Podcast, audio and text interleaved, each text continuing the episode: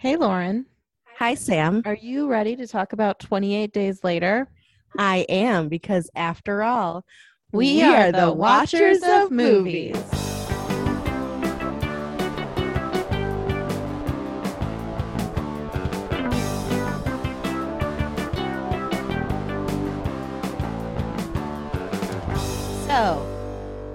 news today. Oh, Did you hear about the whole out thing with Alec Baldwin? I did. Last night, Mike texted me after I had gotten in bed. He sent me a text that said Alec Baldwin shot somebody on set. So I looked up the news stories then, and I can't, I can't even imagine.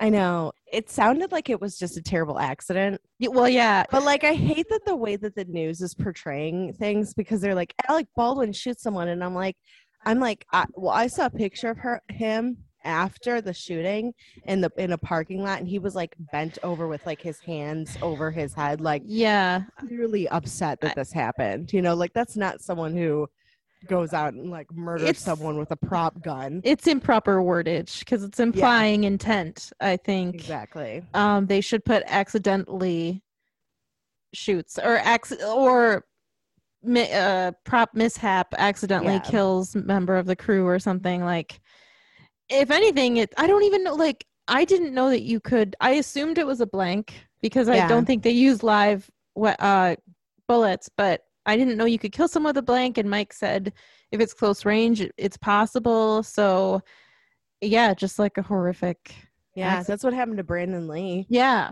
yeah. Yeah. So So yeah, because I had read an article and someone had mentioned that, and they were like, "This happened to Bruce Lee's son," and I was like, "He has a fucking name. It's Brandon." Like, you know, like I was like, the disrespect here, the disrespect. Um, but yeah, the whole thing is really tragic and just so sad. And I mean, I can't, I can't even imagine like how you like he like I obviously my heart goes out to like the families and everything that have like dealt with this tragedy, but I can't imagine how Alec Baldwin himself is feeling. I'm sure he's feeling terrible about this, you know. Um Oh, I would. Yeah, I would Yeah. think so. Yeah. Anyway, did you uh, so I also have another thing I wanted to mention. Oh, Have you been following the Gabby Petito case by any chance? Uh, I mean, I see the headlines. So, Okay, and I know kind of, sort of what happened, and I know that they found his remains. Yeah, which yeah. I'm not surprised. That's what I was going to talk about. Kind of I- assumed he was dead this whole time. Really? yeah. Oh, man, I assumed that he was just on the lam, like he was just running away, and he was like, "Nope, they're not going to catch me."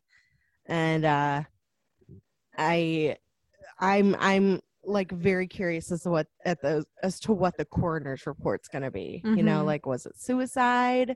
Was it natural like like nature and i hope it's nature because if he like he it's pretty much assuming that he killed gabby petito and fuck him he doesn't get to fucking walk away from this you know like Yeah, his behavior. I mean, if like, he didn't, himself. if he didn't kill her, his behavior was very Yeah. suspicious. So yeah, yeah, yeah i would say I mean, uh, we will never know now, but I mean, it seems fairly obvious yeah that well he, was like the only like person of interest in yeah. And why would you like if you were innocent? Why would you run? why would you run yeah Yeah, like exactly I mean, obviously, if you're innocent, you have to sort of prove that if Right. something happened and you know there was no witnesses or something. But I mean, I just I don't know.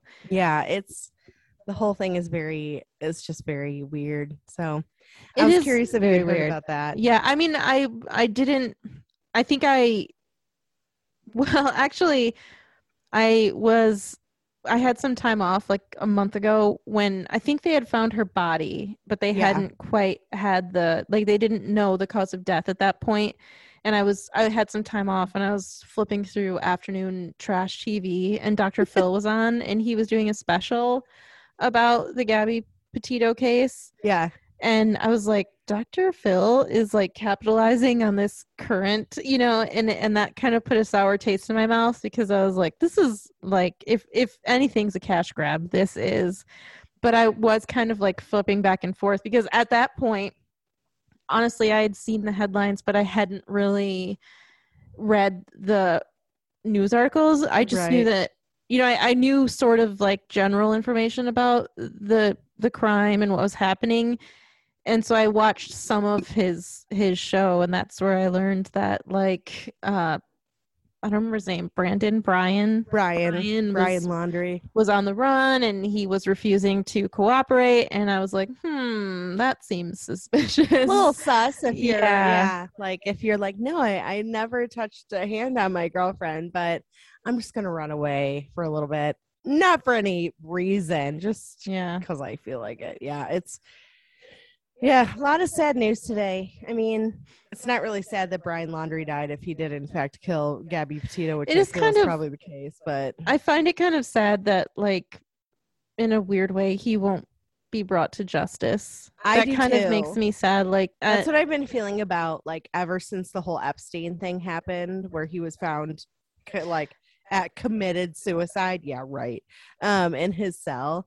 I just like I've been feeling nothing but like just this like anger for the victims because it's they have suffered so much and they've gone through so much and there are other people that were involved in this it wasn't just him you know Mhm. now Ghislaine Maxwell's like she's caught so she's I'm sure going to be brought to justice and I hope that she squeals like a pig about all these other creepers out there because like it's like they deserve to be punished for what they've done sure, yeah. but you know and i think that it's her showing up dead would be very very suspicious you know Yeah. but i am also like would i be surprised? Not at all.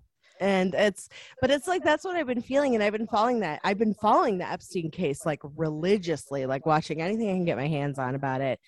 And and the thing is that you like you as a viewer like get to know these victims kind of you know and so you like really empathize with them and it's just and it's you can see that they're suffering and their anger that they don't get to like you know watch this dude again what you said be brought to justice and it's just like it's just so it's disappointing you know yeah. it really is Yeah, it's and like I can't I can't imagine being a victim of a crime or being a victim or like the victim's family or something.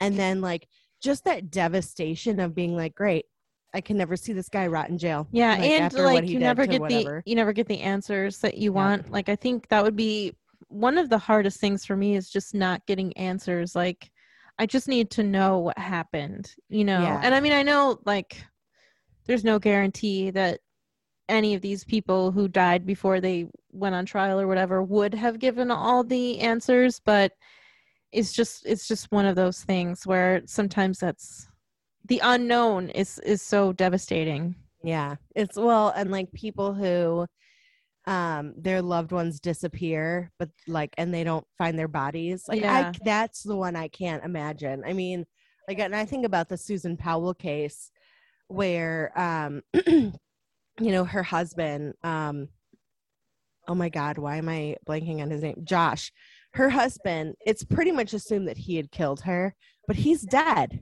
so he killed himself you know he killed himself and he killed his sons and so we'll never get the answers and they never found her body and they probably never will at this point. and you know and it's just like and not only did her family suffer because they lost their daughter but they suffered because the family the powell family was bullying her family Oh, like jeez.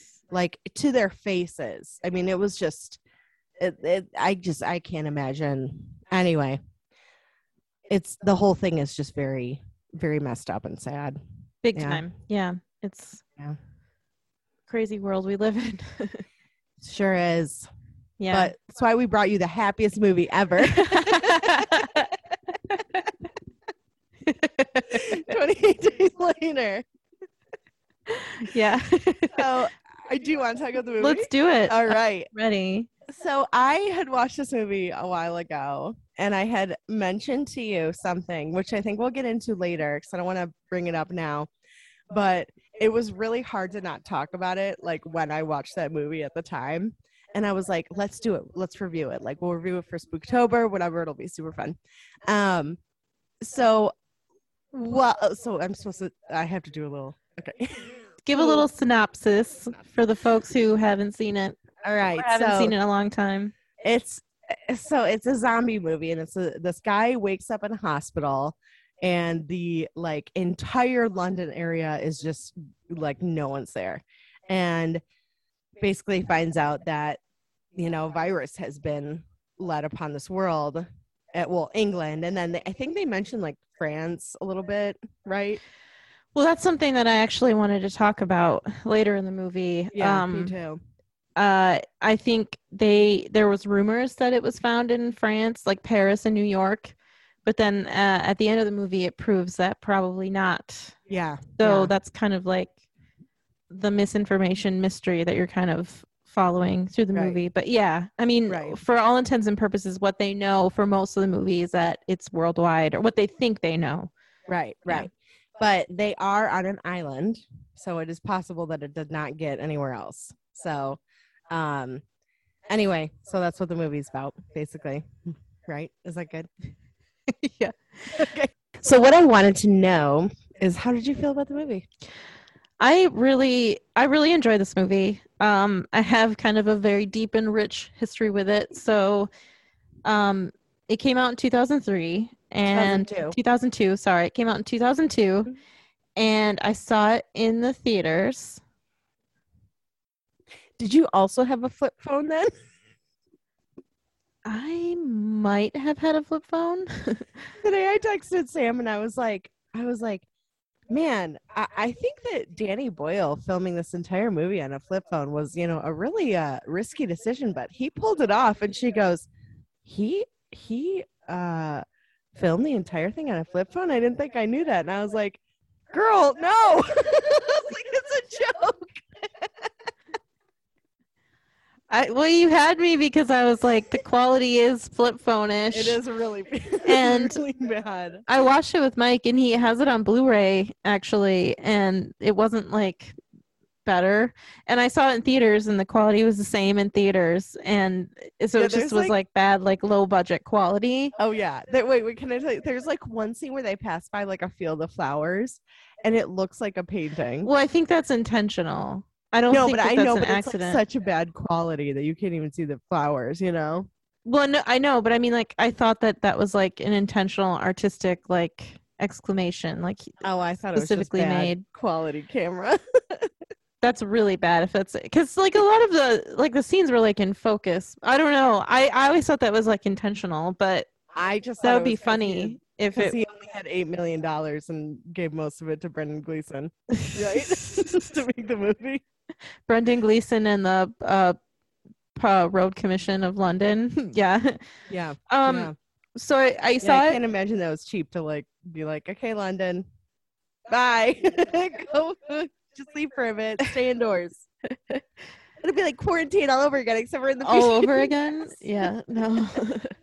Oof, anyway, so and i really liked it at the time. I i went i was it was like one of my favorite movies. I ha- i read the screenplay. I saw the movie. I owned the soundtrack and i was i was just re- it was really i really liked it. And uh i have to do a shout out so i met i have a friend her name is samantha not the samantha we know not myself this is a real person her name is samantha and i met her at in college and we bonded because we both would like talk about movies but also i loved 28 days later and she hated it and so it's like an ongoing joke with us like wait, why did she hate it? well i'm gonna get into some of the Okay, okay, things okay. um because i think she uh spoiler alert did make some good points now that i've Okay, like time has okay. passed I'm curious. um that's coming so okay, stay tuned um but I will. so when you and I first had a podcast, she sent me a message and she's like, "When are you gonna do 28 days later?" and Oh, it was like, "Ha ha ha," you know. And so I said something to her on Facebook when we announced it, and I was like, "I hope you're excited." So this is a shout out. Hello, Samantha. Hi, other Samantha. Thank you for listening. She listens. And anyway, so I I still really enjoy this movie. I think it's it's very creative. It's it's pretty original for what it is. Um and this was the like this was the first movie I ever saw Cillian Murphy in and I really like him. Um and also Naomie Harris Mhm. and whenever I see her in things, I get excited because I'm glad that she's you know doing well. I think she's in the new James Bond movies, and she was also in like Mm-hmm. Pirates of the Caribbean and other things too. But I know she's been in like big movies, so yeah, that's cool. she played uh what was it? Um what was it in Pirates? She played like a god, like Calypso. Yeah, Calypso, yeah, and then Mhm. she played uh Miss Moneypenny in the Bond movies. Yeah. That was actually like I'm not even sure when I've seen when I saw 28 Days Later. I know I didn't see it in theaters, and I think I saw it years after, but I'm not sure if my first introduction to Naomie Harris was through that movie because I don't know if I just I just didn't remember her, which is totally possible, or if it was through James Bond because I remember being like, this chick is awesome. Who is she? Like she's so cool. I think she was in Quantum of Solace was her first one. And um and then like they were like I must I must have seen it before then because I but she made such an impact. I was like, she's such a cool character. And then they were like, that's Naomie Harris. And I was like, I don't recognize that name. And I looked her up later and I was like, oh my God, I've seen her in stuff, you know? So um yeah. kind of nice when that happens. But um I think that was the first movie I'd ever seen Cillian Murphy in too. Yeah, and Danny Boyle is still is one of my favorite directors. I think he is masterful awesome. At combining. I've not seen Slumdog Millionaire. what? I know. Oh, I own it. We should we could watch it together sometime. We could It's watch it. it's yeah. I think he's he's a master at combining um music and visual and I think Mhm. he just so artfully does it. And I I I've seen most of his movies and I I like them all. Um I you know, Shallow Grave. I th- I don't think I saw Shallow Grave. I've never. Um Is that with Ryan Reynolds? That's a really old one. I think Ewan McGregor is in that one. Oh, and okay, it's I surprising of- that I haven't seen it. I actually looked for it for a long time, like back in the day, um, because I'm a big fan of Ewan McGregor, but I never found it. And so, uh, Did you ever see Sunshine? oh yeah, I own Sunshine as well. Like he's he's really, literally sure one of my favorite directors. Um, I might own it. Let me see if I do. anyway, so uh, in 28 Days Later, well, I think I saw um, uh, A Life Less Ordinary before I saw Oh, I do on Sunshine. 28 Days Later, but 28 Days Later was what really put him on the map for me. Mm-hmm. So yeah, so it's just it's just fun. I I am really glad that we're reviewing it because I hadn't seen it in a very long time, um, years and years probably. Uh, just so you because- still loved it. You still love yeah it. Yeah, and i was i was excited to watch it and actually some of the parts like as they were going i was like oh i remember this and a lot of parts i remembered and a lot of parts were like oh yeah this so that was fun and just for no real particular reason i just hadn't seen it in a long time because it's one of those ones where it's just like tried and true i really like it but i don't like watch it all the time you know well, and it's like a heavy. It's a heavy story. you yeah know? that's Yeah. true too yeah. yeah. and i i did watch it a lot in the early 2000s so that could be like yeah i mean i watched it a lot so that could be why i just like it's just kind of on the shelf but Right. anyway what what do you think Well, obviously, I like this movie, or else this wouldn't. I wouldn't have watched it again in such a short period of time. Um, I think it's a great film. I think it is definitely one of the more unique zombie films out there. I would say probably one of the most unique ones. I like that the infected were not the monsters, but rather the humans were the monsters. And um, I also read something somewhere, and I want to say it was on Reddit, and they had mentioned like they had made a really, really great point about how long these creatures would last. Like just like infected zombies, whatever. And I think that specifically their point was about the 28 days later infected. Um, was that they would eventually, within like really pretty much like three or four days, dehydrate and not be able to move anymore. And I was like, oh shit. Oh shit. I'm like, that's right. Because a person can't survive without water for like three days. So, I mean, someone who, you know, I mean, that was, I just thought that that was like very interesting. I'm like, oh, that makes a lot of sense. you yeah know? and they're not and they're not zombies so right. Because they don't ever like eat people they just Right. the blood gets on people and then it infects them as well yeah. Like their whole goal is to infect everyone yeah else. but they're not they're not like eating brains or anything so yeah that's like why are they alive for so long? Right. Yeah. Well, and then you see, like, you see later, there's a couple zombies that are like slowly dragging themselves along, and they look like they're very like gaunt and dehydrated and stuff. And I was like, it's interesting that he like kind of added that in because it's true. I mean, you you hole up long enough, and you're gonna just avoid the whole virus, you know? yeah, and well, and um, Christopher Eccleston's character, Major Henry, it's covered up on this list. the Major, uh, Christopher Christopher Eccleston, he said that the um, private mailer was going to teach him how long it takes for Right. the infected to to starve to death. So, yeah, it it makes sense. But yeah, it is a it takes an awful long time, like two months. Because it was like 28 days later, and then 28 days after that. Yeah, yeah. Yeah. Yeah. So I, I just wonder how long it took all the infected to die out, you know? Mm-hmm. And I so I have to say, um, so those idiots that were letting those monkeys or apes free, whatever, in the beginning, first of all, I hate like monkeys and apes. They terrify me. I think they're disgusting. I like you know that. Yeah, but I'm still surprised. I, know, I just I the more I see them, the less I like them. I just I don't Wow. like monkeys. I don't like like gorillas. I think are like probably one of the all time like scariest animals. They are scary. I They're don't even monkeys. Like Oh, yeah. any wild animal, you should Oh, have a healthy fear sure. of for Yeah, sure. for sure. yeah. Um, and so like I I just was like, uh, like I just I think that they're gross. I think they're really gross. Like just everything. I'm not. I'm not I just don't like them, you know? And and it's kind of come like it's kind of been a while for me to come to terms with how much I don't like the monkey like whatever. But um now that I know I'm like, no, I definitely don't like them. And it just gets worse because it's like whatever. But anyway, so these idiots are like setting them free even though the doctor's like they're infected. Don't touch them. They're infected. You know like it only takes a couple seconds for someone else to turn and blah blah blah. And it reminded me of the people who are refusing to get vaccinated. I was just like i was like this is them everyone.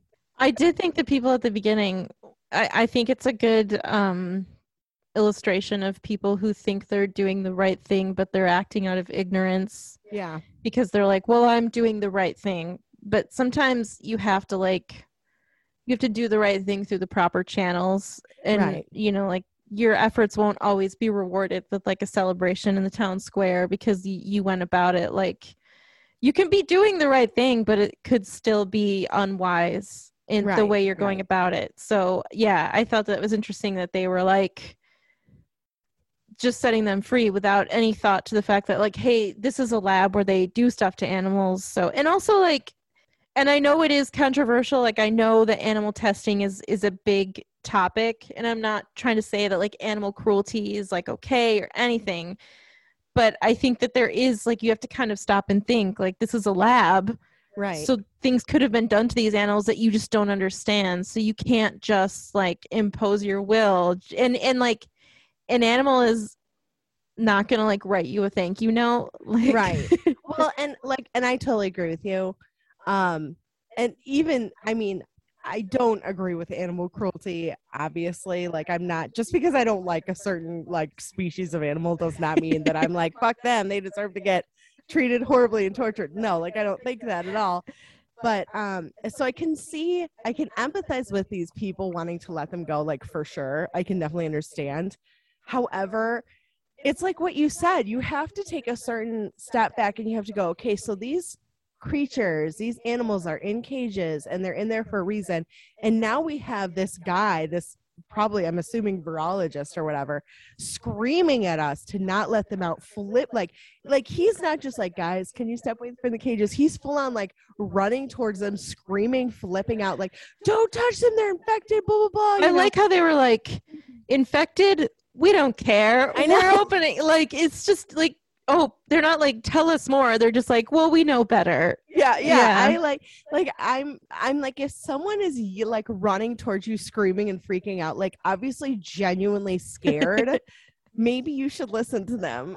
Like it's just like it's it's like I like I'm watching this movie and these people are like trying to set them free and I'm like, "Oh my god." And then it ends badly and I'm like, "Gee, I wonder why that would end badly." But I thought that I, there was like this one little part where they had a monkey like tied up and watching all these like news um these like really violent like news um you know stories and whatever. So I thought that that was kind of an interesting like they were measuring his I don't know, like his response or whatever to violence or something. So I thought that was kind of interesting. But these these people like setting these animals free, while I get where they're coming from, and I totally like I like I don't like I get where they're coming from, and I say I think like yes, you're you're you know you want to set them free, and they deserve to be free.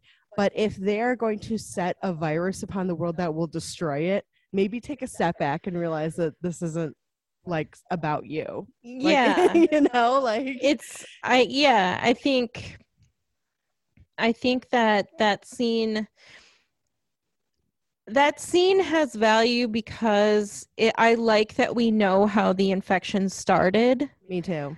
but i have to defer to my friend samantha in this instance because one of the things that she did not like about the movie was that she thought infected with the rage was really lame and I agree with her uh, now with this viewing. Um, and I was kind of like, I when he said they're infected, and the guy was like, infected with what? And the lab, the lab, the virologist was like, infected with rage, and I was like, Yeah, I "Mm, actually- I was wah, like- I was like, yeah, rage is a virus? and I wish so.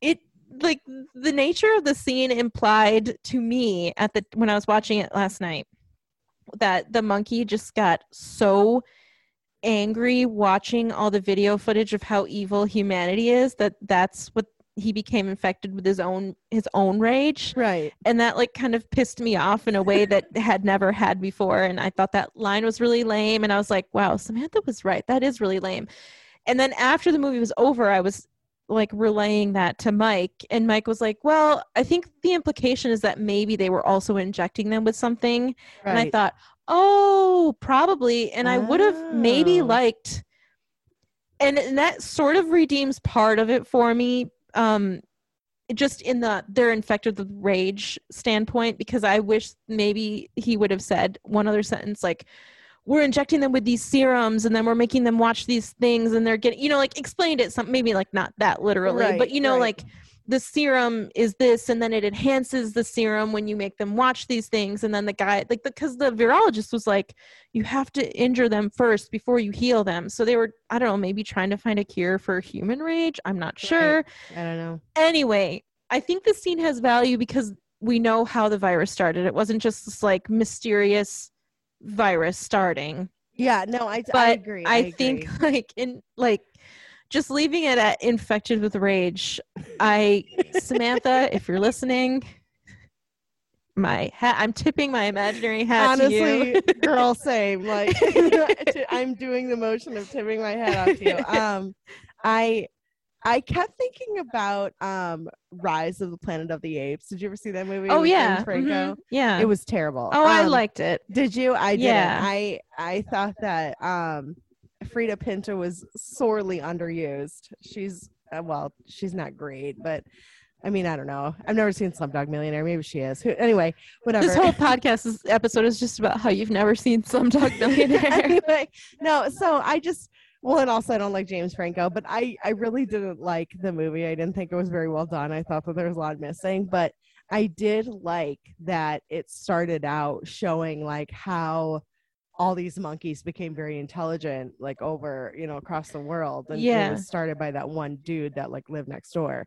um so i kind of just corresponded you know what i mean i was like okay that's cool because i agree with you i like that they have like the patient zero of where this virus started you Mhm. know and, it I even like that it was like do-gooders trying to Right. set these animals free and they just made a grievous error like that Right. that makes sense to me like things went you awry they say no good deed goes unpunished it's true it's so true like i hate i i hate that like saying just for how true it is. You know what I mean? Like someone does someone something kind and then some piece of shit person like takes advantage of them and I'm just like no good deed. Like so should you just not do good stuff for people anymore? Like what the hell? You know what I mean? Did you did you ever see the movie No Good Deed? With is Ben With Affleck? Idris Elba. Idris Elba. Yeah. He's like it's like about it's it's pretty good. I remember really liking it, but it's about this woman, this like lonely woman who like had a baby within the past couple like months or whatever, and her husband's like traveling and maybe like cheating on her, and and this guy comes to the door and it's Idris Elba, and he's like, "Hey, listen, like my car broke down. Can I like use your Yes, phone?" I think Yeah. you and I might have watched it together. Did we? Mhm. Yeah. And uh yeah, and I like that movie.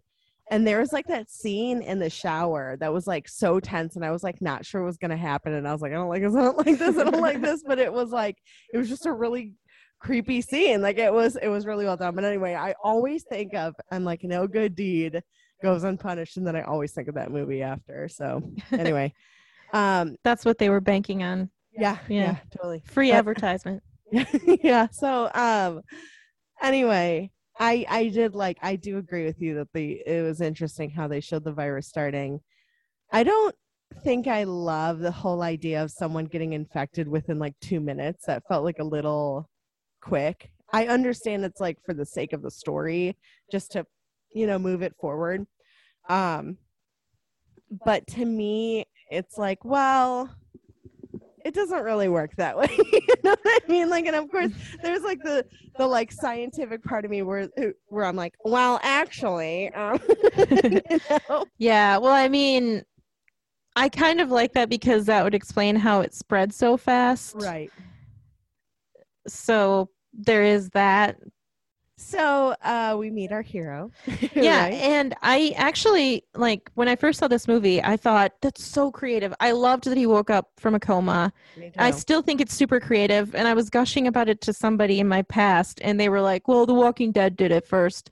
And I did some research, and The Walking No, Dead was. Well, The Walking Dead was graphic novels. oh, first before they were a. TV show.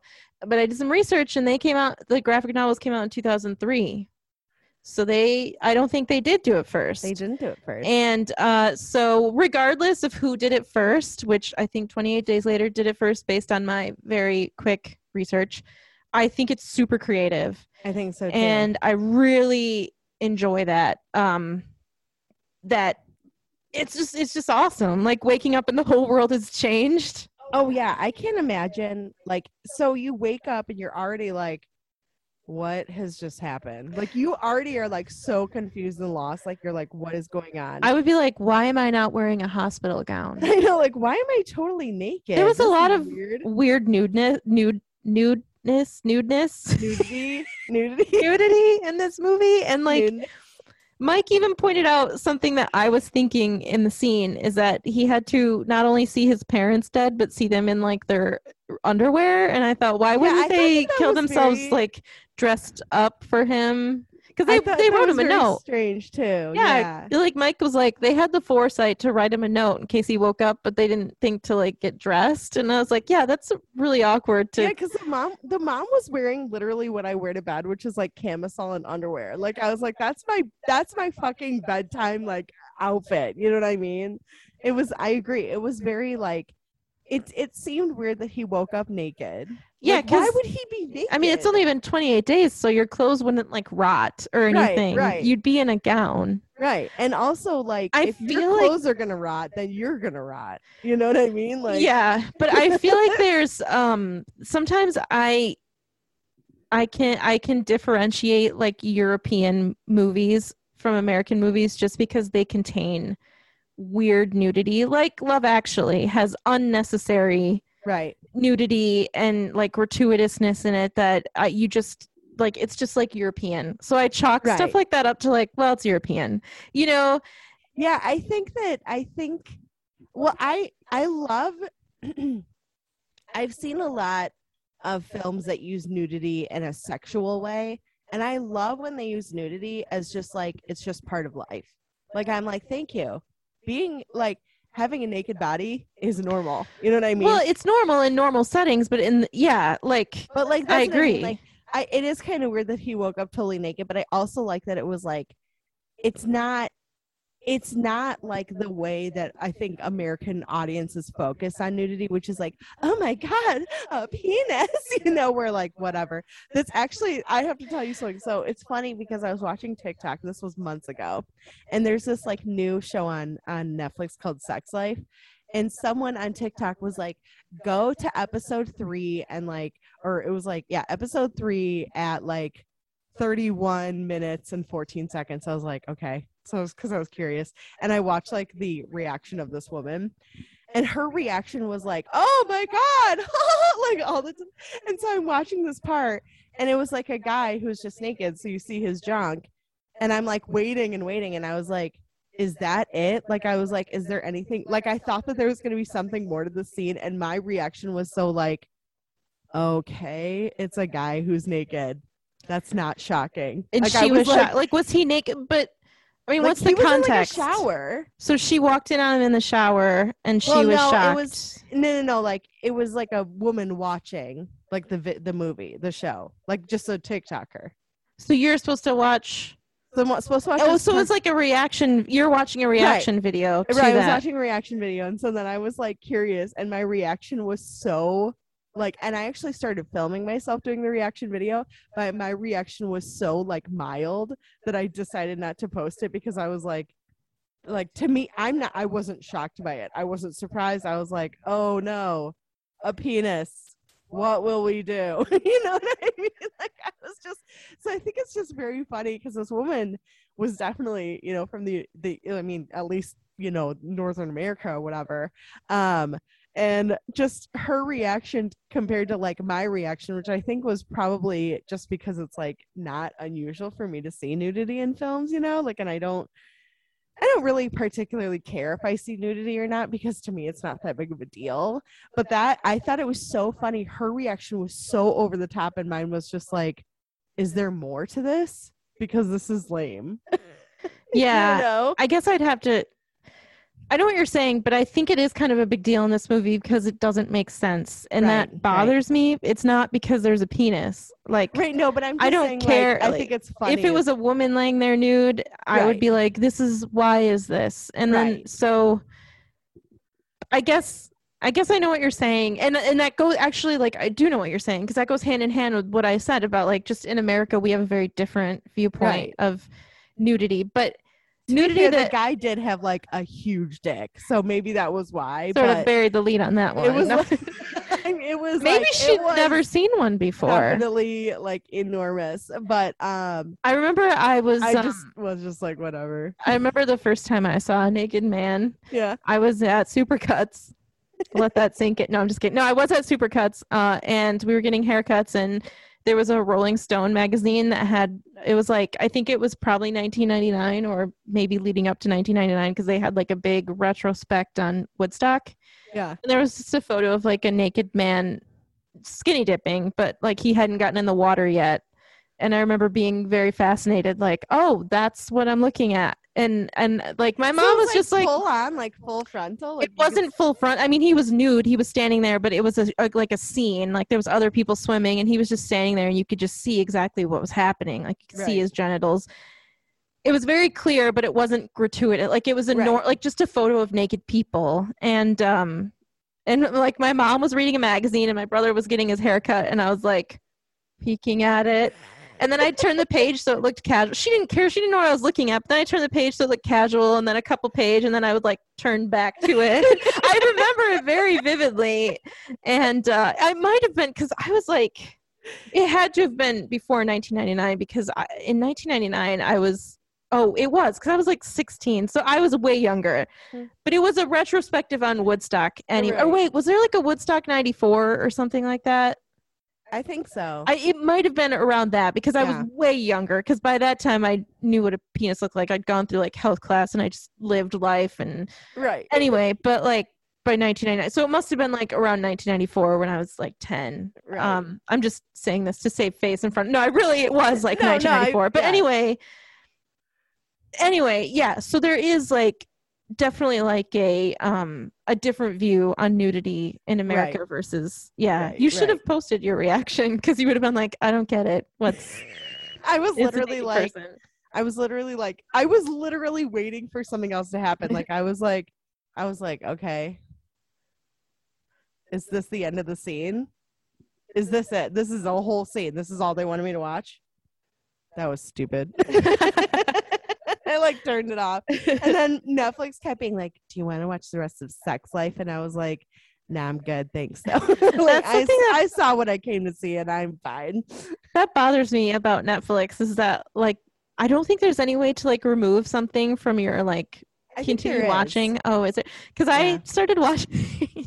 I started watching this movie that I thought looked stupid, but I wanted to confirm that it was stupid, and it was. It's called Five Feet Apart, and it's about like these teenagers who have cystic fibrosis, and they fall in love in the hospital. And I knew it looked stupid. I had no desire to actually like seriously watch it. I was just like, I need confirmation on how bad this is, and it was so bad that I stopped like I was even like puttering around my apartment, just like doing stuff, not even fully paying attention to it, but I could hear it, and it sounded so bad that I stopped watching it after 20 minutes and just put something else on, and now it's just there waiting for me, and I'm like, I'm never gonna finish it. When's it gonna Well, go away? It like changes your algorithm Yes, too. They're like, oh hey, you enjoyed this show that you watched for 10 minutes. Yeah. What about this other show that you're never gonna watch? And you're like, no, I only watched the damn show for Don't- five minutes. Don't punish me for my curiosity, because now when people come over, the ones of people I have come over.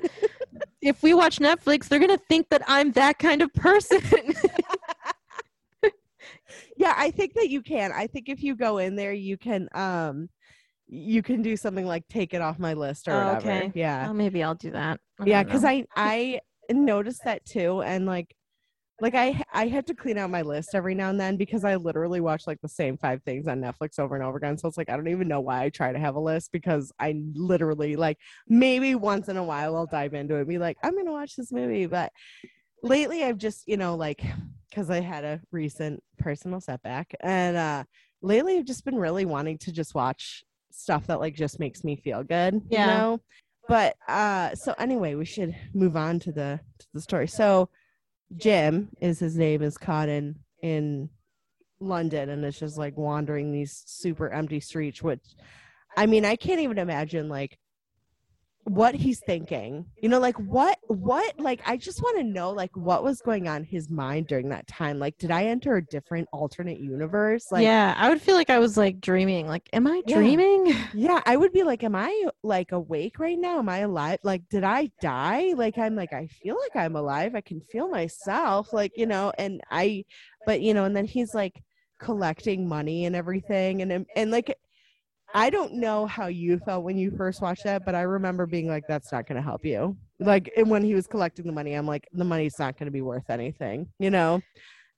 Yeah, It's- I I like that because I think it shows like he doesn't know that the money's not going to help him. So like the futile gesture of man is to be like, oh, well, I better stock up on this. But Oh, yeah, it's- yeah. it's, I mean, because like point. I would do the same thing if I were Mhm. him. I mean, like I know that something's wrong, but he doesn't know. You know, Right. like I as the viewer know, and he as the you know character doesn't.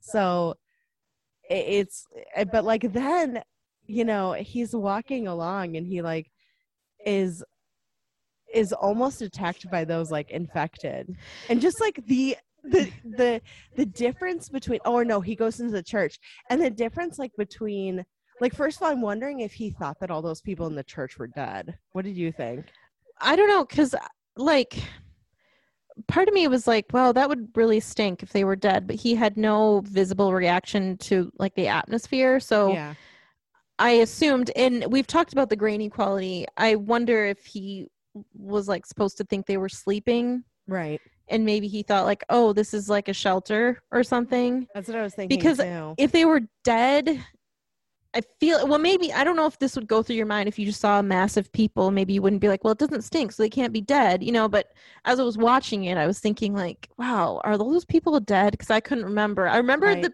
pastor, like the the father right uh, priest coming running at him, but I didn't remember all the people.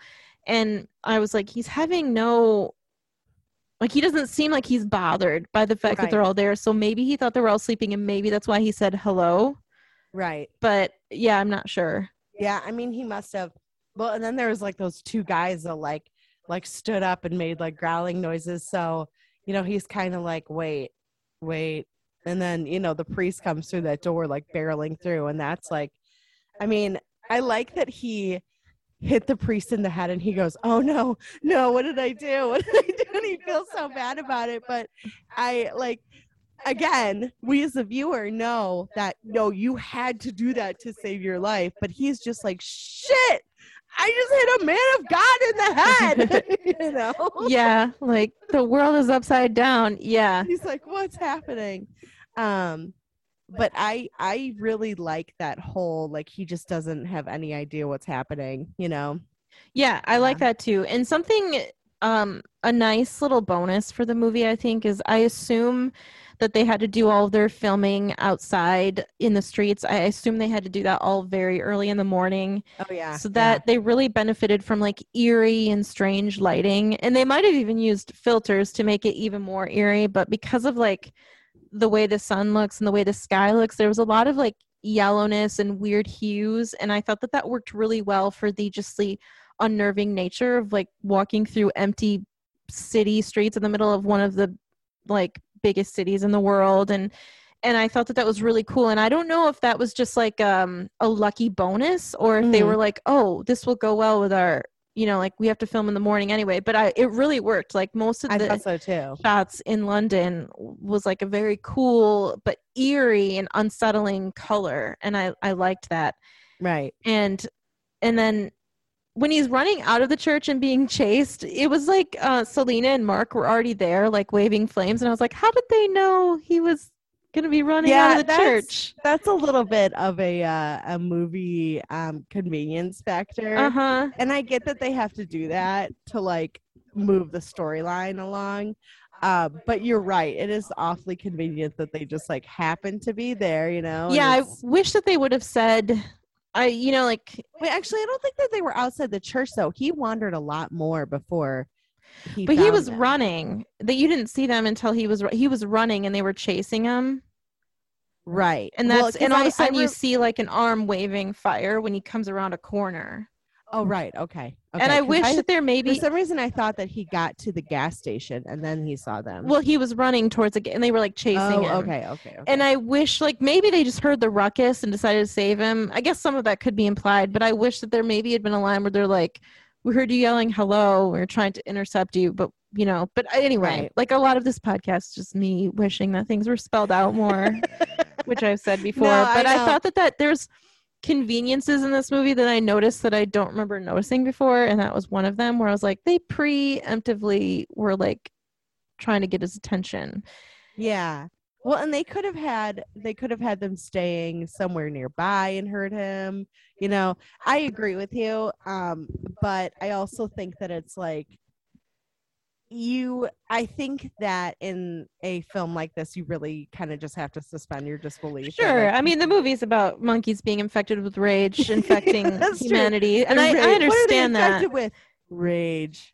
Okay. So I do I suspend. rage sometimes. I do suspend disbelief. I just like I had to point that out because I noticed it this time, Right. and I was like, "How do they know that?" You know. That's true. So- That's true. No, you make a good point. I think that there are a lot of films where just a tiny little bit extra of exposition would make a big difference. Yeah.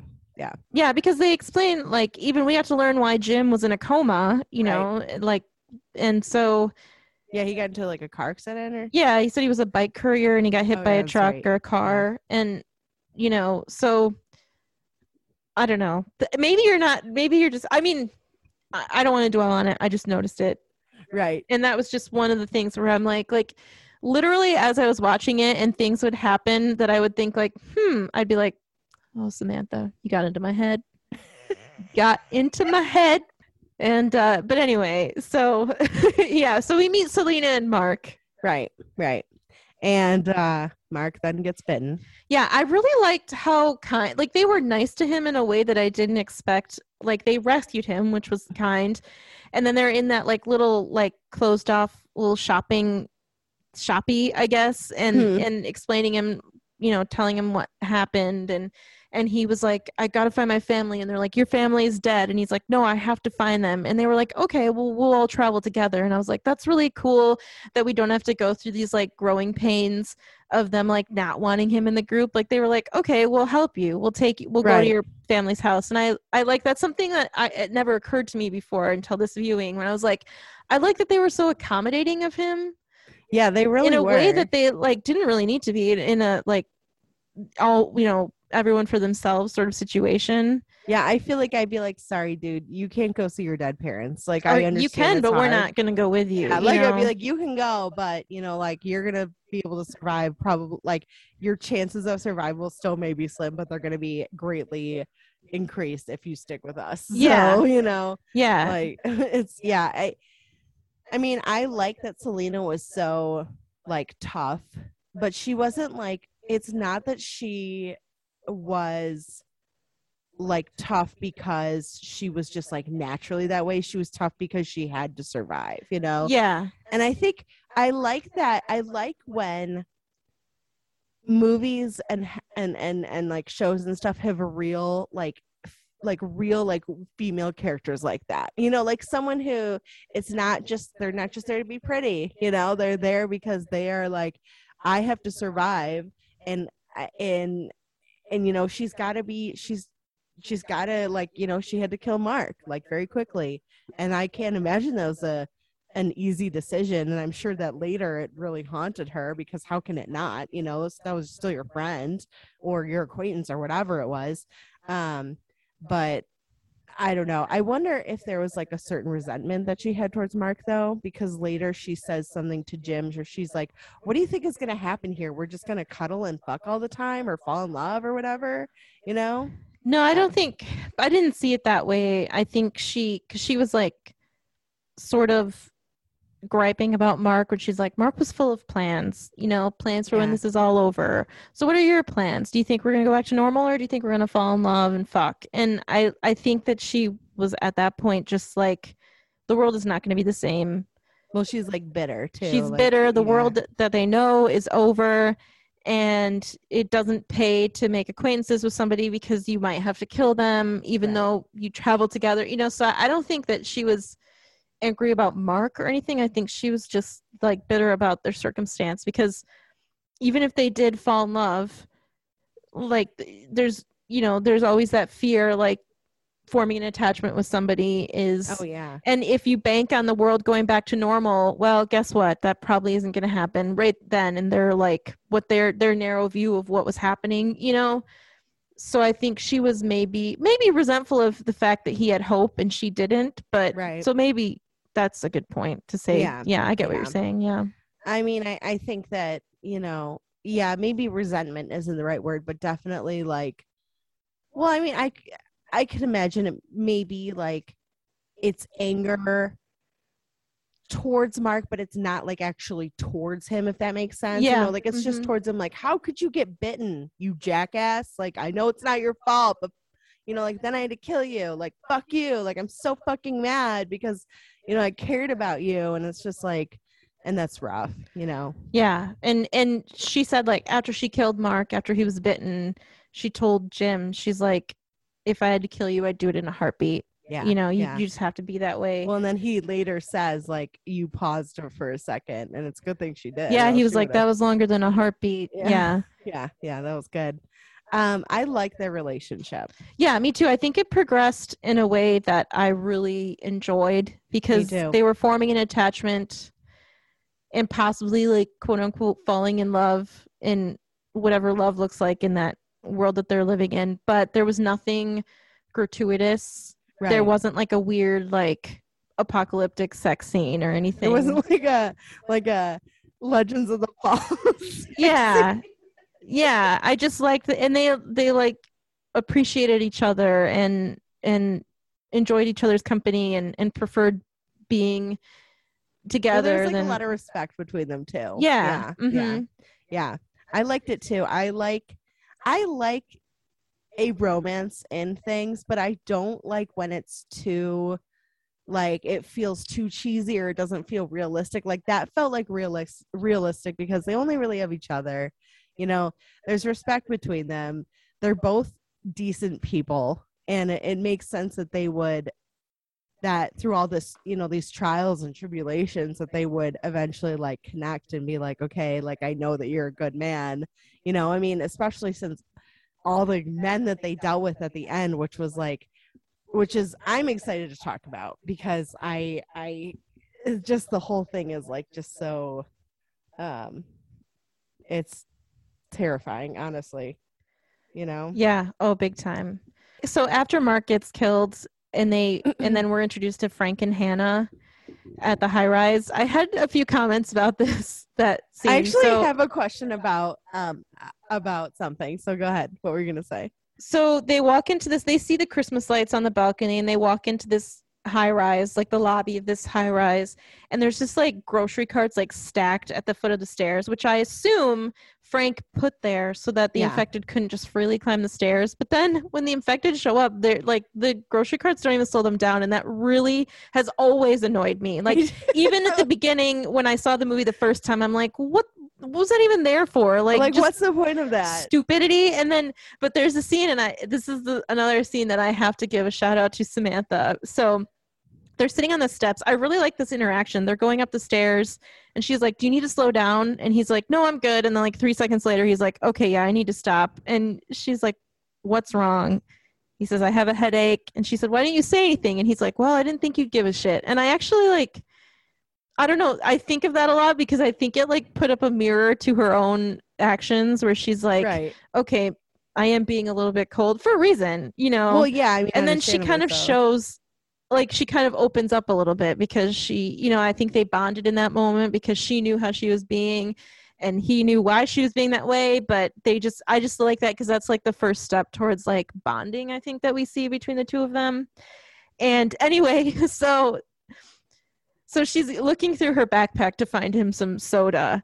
And then he's just sitting there quietly. And then you hear a scream of an infected, and she goes, Quiet!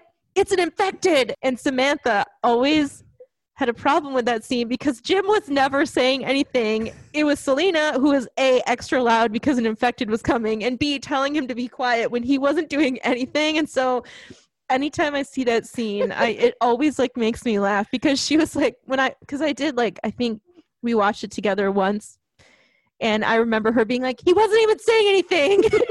so that scene always makes me think of her saying that. So I've seen I think it that like whole like thing like cracks me up just in, in general in like movies when someone's like not doing anything and the other person like screams like shut up and you're like "They're- they were just sitting there. no, shut up. No, I need to think. I'd be like, how can I be more quiet than I already am being? you know? none none more quiet. Yeah. Um, yeah, no, that part's funny. And uh, but you're right. Like, why do they have all these shopping trolleys? Is what they call them. Why do they have all these shopping carts in front of the building if it's not going to do jack shit? You know, like it's like they tried to build a wall, but it wasn't a very good wall. You know? yeah, it slowed down Jim and Selena more than it slowed down like I don't know, but one thing about the infection is it seemed that they were like highly intelligent and like speedy. And Mike Oh, pointed out their that they were speed. inte- I didn't. I didn't get that they were intelligent. they seemed intelligent that they were just like, oh, grocery carts, we must climb them, and just like Uh, things yeah. like that.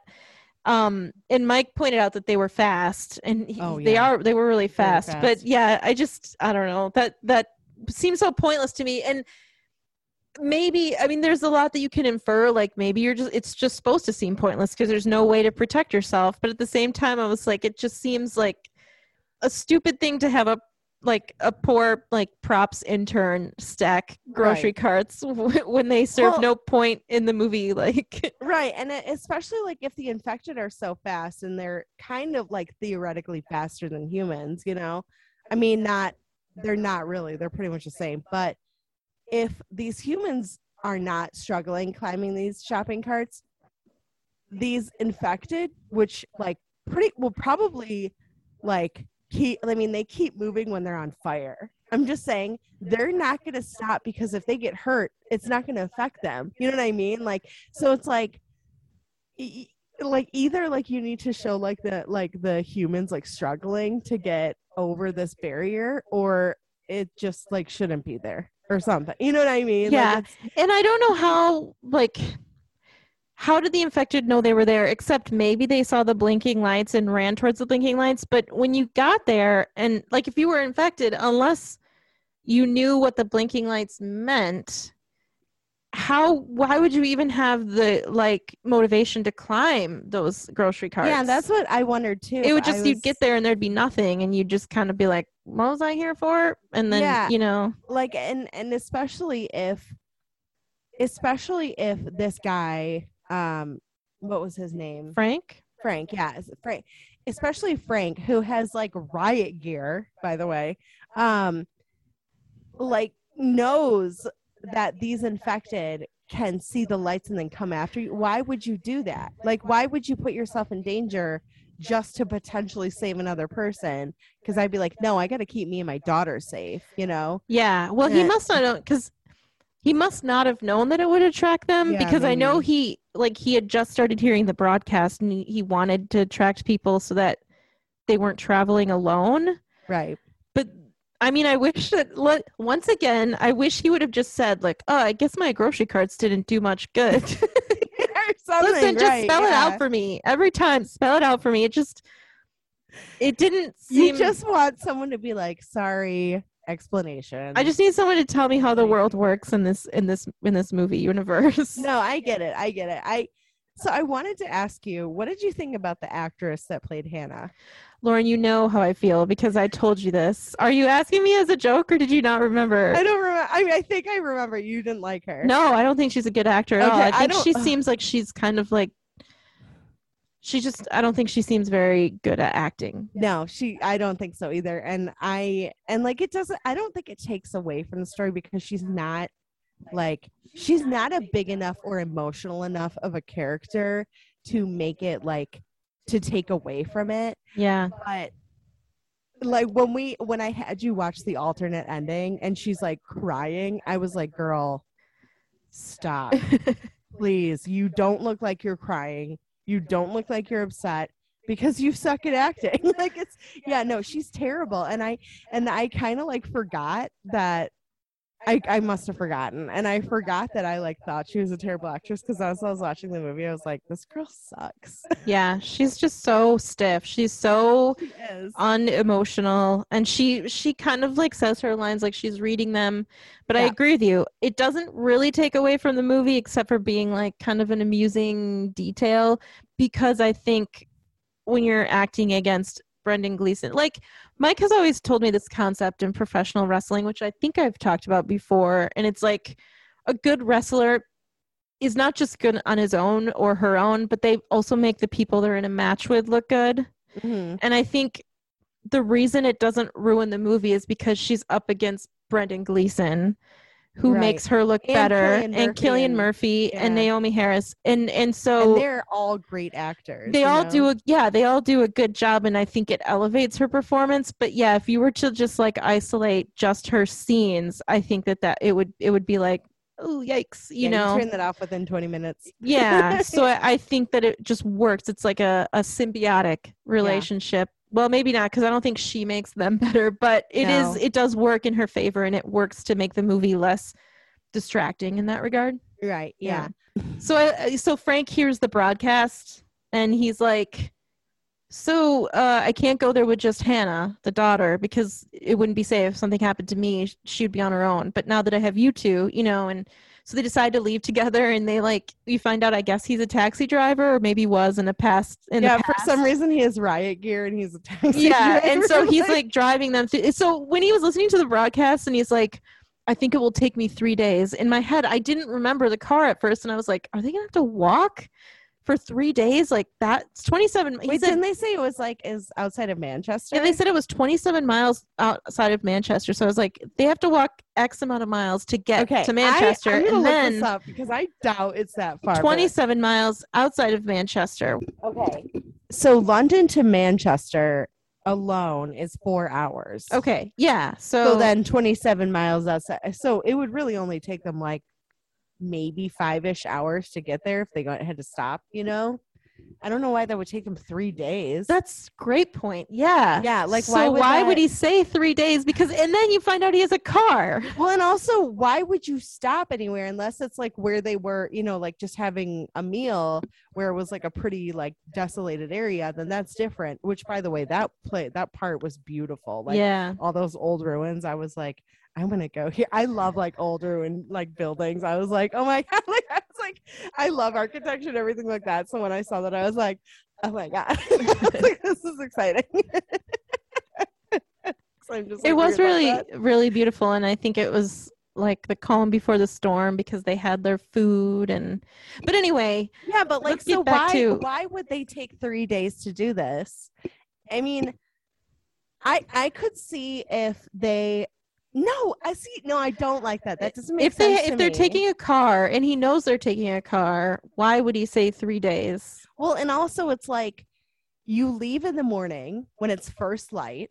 Okay. So you you know, like 6 7, whatever, you're gonna leave really early in the morning because if you don't want to be out after dark, and I'm assuming it's not winter because they're not it's maybe fall, but they're not wearing like winter clothes. So let's say the sun goes down at like Okay, so in Michigan, the sun goes down later, I guess, than like other people. 'cause That's something I had no idea until like last year. Someone told me that. I know. I don't know why I had no idea, but like, like my sister lived in Chicago, and she'd be like, "Oh yeah, Chicago gets so much darker earlier," and I was like, "Time differences are a thing." I'm just kidding. I knew. Are you that. a flat earther? I'm not a flat earther. I, I very much. You know what, Sam? I believe in science. Tell you? Okay. Did I ever tell you about the coworker I had and I was telling her about um how they like did um an x-ray on on King Tut's body and they found out that he had like like feminine hips and like a clubbed foot because he was a product of incest. And so I was telling my coworker that and her response like blew me away. She goes, "Well, how do you know? Were you alive 3000 years ago?" I was like, "Bitch, I know because of science." I was like, That's such a weird response I when know, you like they and x-rayed like- his body. It's like she was trying to argue with me, but with the dumbest argument ever. And I was like, okay. I'm like, you know what? Maybe just don't talk to this person anymore. Anyway, um, but she said that, and I was just like, oh my sweet baby Jesus. So, um, no, I'm not a flat earther. So I don't know. Let's say it, it, it like the sun sets around like five. Okay, let's just say. Let's just say So you have about 11 hours, plenty maybe, of time. maybe 10 to get there. Yeah. That's a fucking enough time. That's not going to take you three damn days. Like, Yeah. I also think like uh, couldn't if they were driving and they had to stop for the night like absolutely had to like couldn't they just drive and stop somewhere and just duck down in the car cuz like if they don't make noise or move n- no infected would know they were in there cuz the infecteds aren't like okay time to search all the vehicles you know yeah, so I, I, don't, I don't i don't know like these are things as you stated earlier like just suspend disbelief like, but it I doesn't I, the, the travel time does not fit No, No. no, it doesn't. And it, it, it just, it doesn't make sense. You know, like, and honestly, I'm just going to say this to any person who's from Europe and a four hour car trip is a long ass ride. You have no idea. you have no idea because because a four hour car trip to me is nothing. Like I have driven 10 hours like across three state lines. So I mean, we both have. We were in the same car, right? It was like 12 hour drive. It was a long ass drive. Yeah. It's like yeah i've driven a i've been in a car for 18 hours yeah, plus you have. so, yeah, yeah. yeah This year. Yeah. yeah It's uh so yeah, if you can't make like four and a half hours and it's a zombie apocalypse or I'm just saying, like mm, just saying that's that's pretty sad. Yeah i don't i don't know that part doesn't jive with itself but but then they get to that tunnel and when it's like and i'm like isn't there any english person who's like oh no wait i'm sorry i'm sorry are you saying that it's going to take us three days to get from london to Manchester, it's not going to take that long. I've driven there and it doesn't take three bloody days. I know? hope that maybe that scene was cut out. right. I hope so. It seems like something Selena would say. yeah, I know. yeah. Ugh. Um, oh, the tunnel scene. I found to be incredibly frustrating because weren't they able to like navigate around this like pile of stuff, but they decide like Frank just decided to go over it like an idiot. None of nothing in that scene made sense. And this is another moment. I just have to keep saying it when I was like, Samantha got in my head. No, I don't think the scene bothered She's me probably before. this right now. She's probably like, "Ah, I am vindicated finally. um and i was talking to mike after the movie and he was equally annoyed by it and i don't remember the scene bothering me as much when i was younger and i watched it but i agree it's like so they're sitting at the entrance of the tunnel and jim is like and well frank says it's the fastest way across the river and selena's like or selena said that anyway and jim was like um then we should take the indirect route one in broad daylight and i said smarter words have never been spoken why Right. would they even like the fact that that was even up for debate makes Yeah, no no, sense I don't like and you. Again, you know these things come out at night, and you were in a dark tunnel where they probably don't know if it's light or if it's night or day, so they're gonna attack you. But also, like you are in a car with three other people and you know that if something happens to your car like it gets damaged you're fucking up shit screaming without a paddle like and i just i that scene like and i think that scene bothered me probably from the first time i saw it because i was like you damn idiot frank. You are a fucking idiot. how did he know he could like that was like a wall of junk and debris. It was taller than the car. How did he know the car would drive up it and not just like like I said this last night to Mike, like crash and then the radiator's busted and then you don't have a car. Like well and you're not on an all-terrain vehicle you're in No, a fucking cab. It's a mini cab, yeah. and then, and then Mike pointed this out, and I agree that when they got to the top of the debris, they were like laughing like it was a fun ride. And in my, Oh, yeah they was were like, totally if I was in that cab, I'd be like, I'm. They're morons. We're gonna get a flat tire, and oh, guess what they did?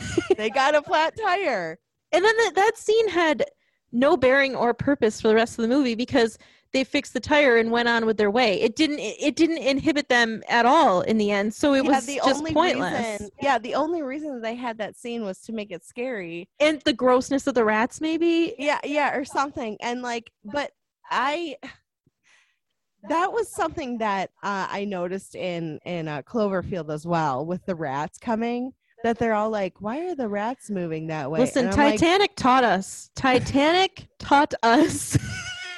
Titanic, Titanic. Titanic, Ti- Titanic. I was drinking Tito's and watching Titanic. Everything has a an H in the t- Titanic. Titanic. I interrupted That's the you. porn version. Yeah. Ooh. Titanic. I hope there's um, penises to shock me. um, what were you saying about Cloverfield? I It's like the you. rats were moving all like away from the thing, and the, and it's like what you said with Titanic. They're moving away from the water. Like rats are a species that are used to fear, and they are used to running away from things that are scary. So fucking listen to the rats. Like you may not like the rats, but they're gonna save your life if you listen. You know what I mean? If It's yeah, like- if you see a horde of rats running in one direction and you're perplexed, then yeah, and I just I like, don't all, like where have you been? Why do they all pause? Like oh What are they God, like, oh, have- Oh, what are the rats running from? Like, oh, you know, it's just their daily run. They're in a marathon. It's the, it's a London marathon for rats. It training for a happens. marathon. Yeah, now that there's no people, they can just really, really relax and live their lives the way that God intended. Yeah, you know. and you know, and you know what they call it? They call it a rat race. Oh. Hell. Hell. um, yeah, I. so I was dating this guy, and we were we were watching a movie. Um, I think it was Cube, and it's and I can't remember who's in it. It wasn't that great of a movie. Someone had recommended it to me. And I had came back later and been like, "Why did you make me watch that piece of shit movie?" he was like, "You didn't like it," and I was like, "No, it was garbage." But there is a scene or there's a scene that's not just in this film it's in actually a lot of stuff and i call it looking into the light Oh yeah. the same as like the rats but looking into the light is when like your savior or whatever or whatever scene is coming up that's going to save you and instead of just going like shit i'm going to get out of here because i don't want to die you just fucking stare at the light for and then you're like oh shit it's too late. Now i'm dead. And i'm like you know what? Like you have been running from whatever or trying to save your life and you're just going to go well like and then the guy like I'm just going off on a tangent, but the dude, like the entire movie, this one dude had been like just this like, oh, I don't know, like life has no meaning, blah blah. So you like don't care what happens to him. oh yeah. And like he's he like ends up surviving with this one girl. And the girl like is like, okay, bye. like I'm gonna go save my life. And the guy's just like, life has no meaning and I'm just gonna stay and then he like end up dying. And so you're kind of like, well, if you weren't such a depressed piece of shit the whole entire film, maybe you would I say this as a person who's dealing with depression right now. He's more So- nihilistic than depressed. It was yeah, nihilistic. like this nihilistic piece of shit. Like the entire movie is like life has no meaning, blah blah blah. And then he like has a chance to get saved, and he's just literally standing there like, I don't know if I deserve it. And I'm like, then stay here, do whatever you want. I gotta go. Bye. Yeah. Like it was, it was so, and so that's kind of the equivalent of like you're staring at all these rats going, where are the rats going? And then it's like, oh gee, I wonder they're you know this the ship is sinking or this, this infected are coming The Cloverfield monster is coming. the Cloverfield yeah. monster is coming like it's just like move move move move. Like don't stand there you know? And so um it just that whole scene like and you're right they're like going over this pile and hannah's like this is amazing this is i mean she's not saying it but she has a look on her face. And um and they look like they're having a great time but I mean, I don't think I don't think Jim ever looked very pleased. He looked like he was pretty miserable. No, whole I time, right? mean he he did get his "I told you so" moment when he's like, "Worst place in the world to have a flat," and and Yeah. the guy's like, and uh, Frank's like, "Yeah, let's get this done quick," and I'd be like, "Oh, you think?"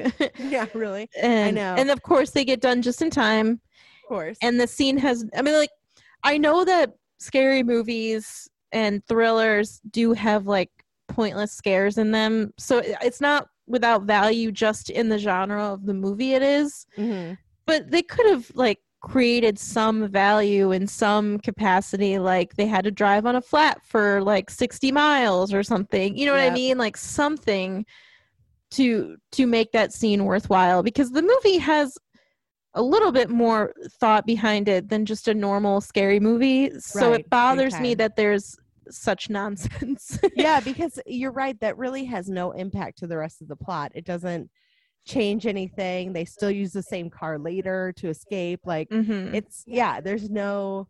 It's not like they're like shit. We're out of luck. You know. Yeah. I don't.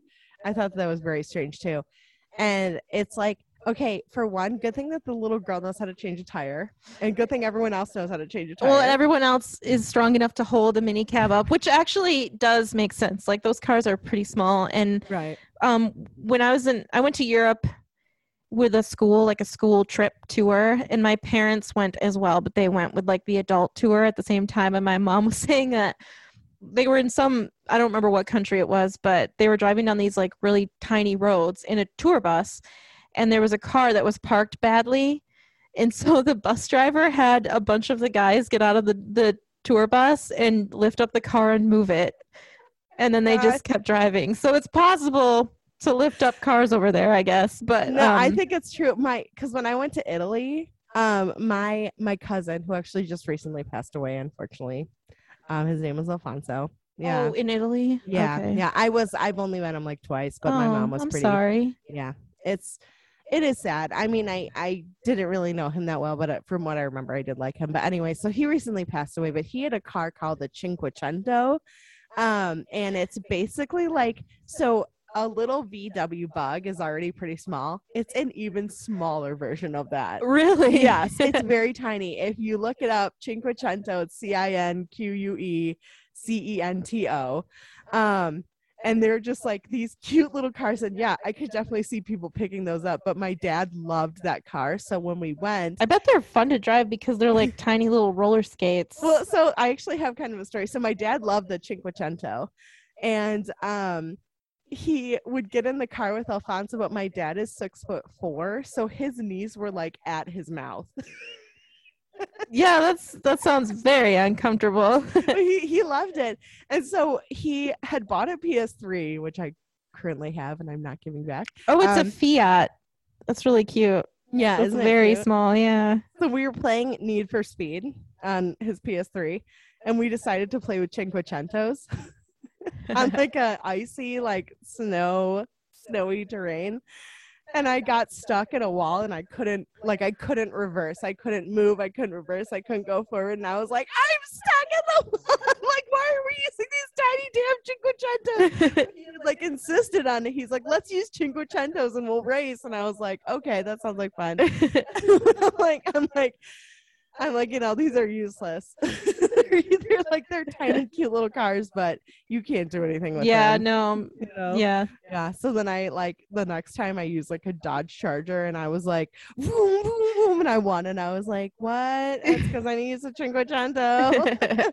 They're not really built for speed no, they're they're built for like maybe going to like the grocery store, and that's on a it. tiny, tiny Yeah. roads with curvy roads. Yeah. yeah. That's funny. Yeah, Yeah. so they anyway, they keep going and I really like one of my favorite scenes is the grocery store scene. Do you like Oh, that too. scene? Yes, yes, yeah. It's just it's I so love fun. the apples. He's like mm, radiated. Yeah. And uh and Selena's like, "Don't take anything that needs to be cooked." And Jim's like, "I think you can eat this raw." And he puts whatever he puts in Yeah. his car. And then Jim's just like taking liquor and Frank's like, "Don't just take liquor." And you know, he gets like top shelf stuff and gets like three boxes and then goes back for fourth and It's just so it though, joyful. You, well, you almost think that he's like, no, we don't need alcohol, but it's not that. It's not. No, we don't need alcohol. It's why are you buying this cheap ass shit when we could use this really nice? yeah, we Like, can get whatever we want. Yeah. Yeah, I love that. I love that because you like you don't see it coming, and then he like he's like, now you need to use this. This has a great taste, and blah blah. And so you're like, oh, he isn't the alcohol. He just doesn't want the cheap, gross kind. No, go hog wild. Yeah. I mean, you might as well. This movie raised a question that I had uh, when watching the movie Bird Box. And it's something I didn't think about the first couple times I watched 28 Days Later either. But Bird Box, which I did not like one single bit of, but I it had liked- this I liked Bird Box. Bird Box had this ridiculous, like contrived situation where they had to like drive to a grocery store blindfolded and then drive home. And I was like, why didn't why don't they just live at the grocery store? And I was thinking the same thing about 28 days later. Like I know that they thought they were searching for the answer to infection and they heard the radio broadcast, but at the same time I was like, you could just hole up in the grocery store You could. you know like I, I and I, in 28 days later at least there was a purpose for why they didn't for reasons i just stated but right. In an in an apocalypse situation like why are people not living in grocery stores Yeah, that's a good question. That's a good question. I think maybe unless you're living in like a big like a big box store that doesn't have a lot of windows, I think maybe the biggest concern would be there's just so many windows in front, you know? yeah i mean i guess but you could like do something to them I mean, I guess you could put shopping carts in front of them. yeah we know that, that that's effective yeah but i love i just love I'm the just shopping scene yeah i love the shopping scene and i love the picnic scene We do. We do. And there's another thing I don't understand, and I know it serves a purpose later in the movie for a bit of dialogue, but it bothers me that Jim has seen the destruction and the horrificness of this infection. And when they stop to siphon gasoline, he's she's like Selena's like, Where are you going? And he's like, Going in there. And I was like, Me Why why go in there? too. Me too. That bugged me. I was actually thinking that as I was watching that scene because she's like, don't like the entire time. She's like, Jim, don't walk away. Don't like, don't get away. And it's like she's not saying this because she's controlling or she's being like just trying to like b- like make you feel like a child. She's not doing that because she's trying to like make you feel bad. She's doing it because she wants you to survive. Like she's you know like I don't and he says kind of like a um oh you know it's like being on holiday with your aunt and like i get it uh we've all been on holidays with our aunts before and they're not always fun you know um but But as soon as he walked in that building and saw all the people, why wouldn't he just back up? Why did he go in there in the first place? Yeah, but I at least his curiosity should have been like, I don't need to go further once he saw them. well like and he's like i i i want a hamburger so i know he wasn't obviously thinking he was really gonna find a hamburger but like at the same time like part of me was wondering is he thinking that he's gonna find like leftover meat because I hate to tell you, buddy, but that meat's gonna be way disgusting now. Like it's you know there was no the only point to that scene was that later in the movie he told the general that he killed a boy because Yeah. the general's like you wouldn't be Wait, here Is it Major? I think it's Major Let me find it. Henry. Let's see. major it's major. Okay. so major's like the major's like you wouldn't be here if you hadn't killed somebody which i actually thought was a really interesting line and a smart line like the only way to survive is to like kill others Yeah. kill infected and then he says he killed the little boy because he killed the boy in the and i think that's supposed to be kind of a reveal because they don't actually show him killing the boy but i you know i kind of knew that he killed i don't think i ever didn't know that he killed the boy I think I think that they do kind of show it. They kind of show him smashing. oh like- yeah yeah, yeah. It's not like it's not graphic or anything. It's more just like like it's implied. So you're kind of like okay. you I see him like that raise the bat or whatever Yeah, yeah I mean, it's definitely like yeah, you don't see it, but it's it's it's implied that it happened. But yeah, you're right. That is kind of like it's really again like, and I I think what you were you were saying is while later or I don't know if you were i'm going to just say this whatever. Okay. I think later it is a profound scene because he like the major is right.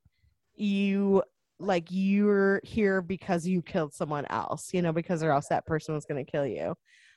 But it to me like it i don't know if it was important enough to the story to include that that scene. I think it was because it was in response to Jim Jim's initial attempts to protect Selena Mhm. from the men because the one guy was like holding her machete up and being like, if you want to hold like as a penis and saying like, oh, if you want to get a hold of a real man, you know, and, Yeah. and they were kind of starting to assault her a little bit and and Jim was kind of fighting them off and then the major took him into the other room and I think he was trying to show him like you think you have this moral high ground but we're all you know like we've all done things so I do think Yeah, that that right, speech from the the general or the major I can't remember major, Major, major. has purpose but I don't think the scene like I don't it's just another thing where like the you can convey what Jim did in a different way that doesn't make him seem so careless. Like why would Yeah. he put why would he put himself and everyone else in danger just to walk into that's you know like that little Well, like, and if they were gonna have the scene, if they were gonna do, like, if they were gonna need to have that part,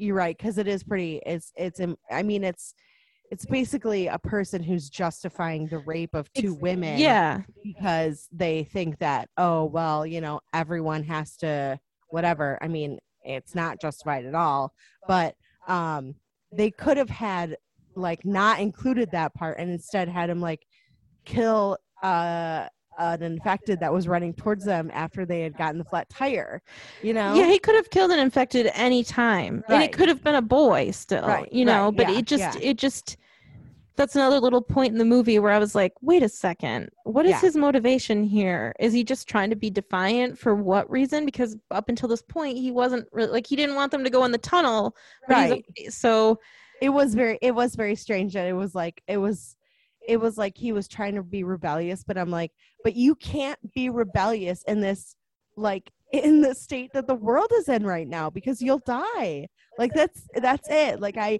i get that like it's feels restraining and you feel like you're you know you're caught in this one place and you kind of are but also like do you want to live or do you want to do something stupid and rebellious and die right. you know? And Yeah. it's it's like it's up to you.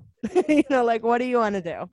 So yeah i anyway we should move on to the uh them coming to the the compound and everything Yeah, there's two there's one thing I want to mention. Um there is a dream sequence like when they're all resting for the night after they've had their little picnic, which I really like. And there's a dream sequence that borders like kind of corny, but I like that Frank sort of shakes Jim awake and he's like, "You're just having a dream." And Fr- and Jim was like, "Thanks, Dad." You know, I thought that was really sweet. oh like, i didn't catch that i didn't notice that he said it's just a nice moment where you could see that they're like gelling and bonding as a group Right. and like frank is like a father figure more than just like a companion he's kind of like becoming this almost like uh, surrogate father figure and and they feel safe together you know and and i like that they introduced the um the Xanax or the Valium, Valium, yeah. and and Jim says like, "Oh, Valium," you know, like if we take some, even if we got attacked by infected, we wouldn't even care. Yeah, I like I like that part. I is a really nice setup funny. for later. Yeah, oh Yeah. yeah, big time. So yeah, and then they arrive at the compound. Yeah, and it makes sense that like that Frank might be like a father figure because I'm assuming that Jim and Selena are probably like in their early 20s. You know, they're maybe like 23 ish, maybe a little bit older, but I wouldn't see, I wouldn't, I can't imagine them being much older than that, you know, because I would, I would imagine like what Hannah's like 16 or something. Yeah, Yeah. that's probably. I think. Yeah, last night she's I, definitely a teenager. I thought way. she was maybe preteen, and Mike was like, I kind of thought she was like 16, and I think that's right. Yeah. Yeah. So. um but um so it, it makes sense that they might view him that way because he's just kind of like this older like you know but the whole scene where he gets infected that that kind of bothers me too because i'm i'm like it's so i've been okay i'm i've been on a subreddit called never tell me the odds and it's basically like videos and like gifs of like people who are um like in these in situations where you're like this is impossible. Like this would never happen but it happens. And like one of them one of them was actually a it was like a uh made me laugh because it was a clip from like a video game and someone was playing i think it was probably grand theft auto but i wasn't sure but they were parasailing or parachuting down and they get hit by this or they like hit like a giant like spinning like satellite or whatever and it A satellite? it's not a satellite it's like a satellite dish Oh, okay. yeah, sorry, a satellite dish. So it's like a spinning satellite dish, and it like cuts the strings, and then the guy falls, and there's like a, a s- like a ladder, like so it's like a hole cut in like the floor, and the guy the guy falls down the ladder head first and dies.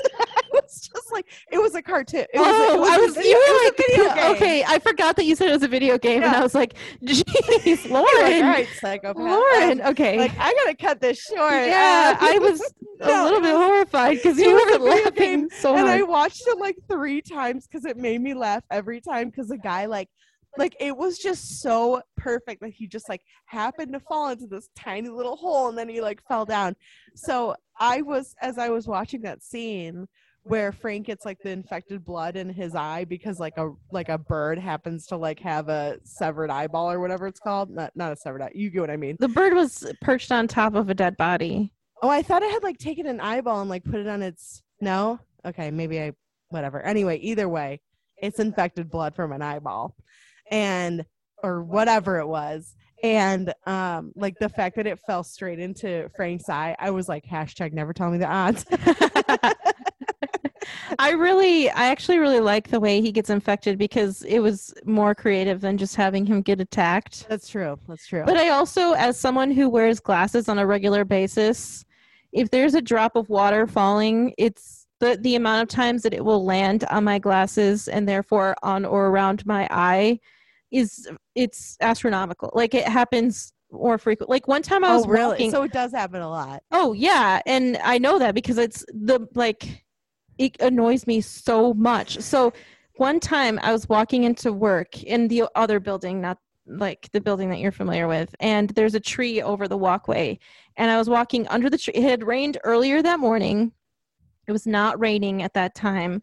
I walked under the tree and a drop fell between my glasses and onto my eye. And like Oh god. we were heading like me and this droplet of water were working our way towards each other all morning like that droplet of water a bunch of rain had fallen on that tree and con- conjoined itself and then the water was slowly traveling down the the stick down the stick down a branch onto a leaf and it was resting on a leaf slowly waiting to drip meanwhile i'm at home getting ready, taking a shower. I always gave my glasses a good cleaning before work every day. It wasn't raining anymore, eating my breakfast, you know, texting, whatever. I drive to work. Traffic is probably fine. I get to work, I park, I get all my stuff. I'm walking into the building. The little droplet of water is on the leaf, just sort of like hanging there. I'm walking up, and then, like, two ship well two ships in the night is a bad analogy just like two peop two things destined to meet i'm underneath it plop falls right so i mean i don't doubt that something like that could happen like that was that was thrilling. so uh, well i think i agree with you at, at some point i also think like i like how creative it is That's true. I, guess, my I guess glasses drips have fallen into my eye. Oh my before where I'm gosh. like what is that? my Oh. glasses will get wet from like there won't even be water that I can see, and all of a sudden there's like a drop, and I'm thinking like, where did that come from? So it's like eyes are like a magnet for water. Yeah. No, I could I guess it's just like I guess it's less like okay, so that could happen and more like why would you go over there if you're seeing a dead body? Yeah, well, he was pissed, and he was like kicking the thing because the the crow was like making him angry because the crow was like cawing, and he's like, "Shut up, get out of here!" and kicking, and then it dripped from like the body. Ugh. I know what you mean, like, but I don't like also like as we've just talked about, like you maybe wouldn't expect to get infected from yeah. Yeah. Yeah. No, I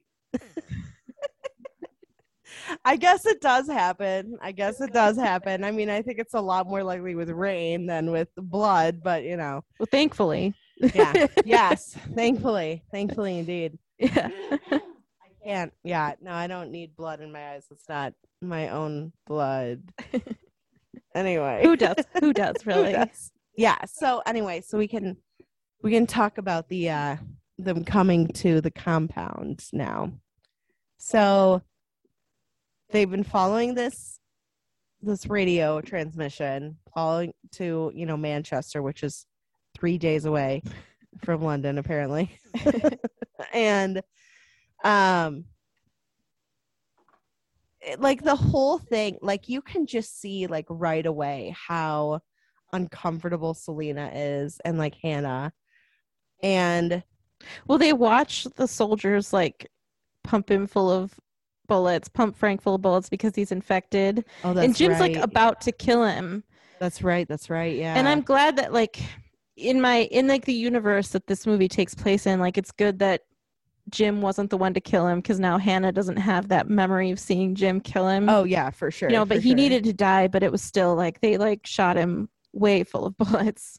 that's true i mean yeah that i mean well and hannah's dad just died yeah, so they're like they lost so- a member of their group who we've just discovered is becoming like a father figure to them or like a right you know right a yeah companion, can't a friend, a father figure.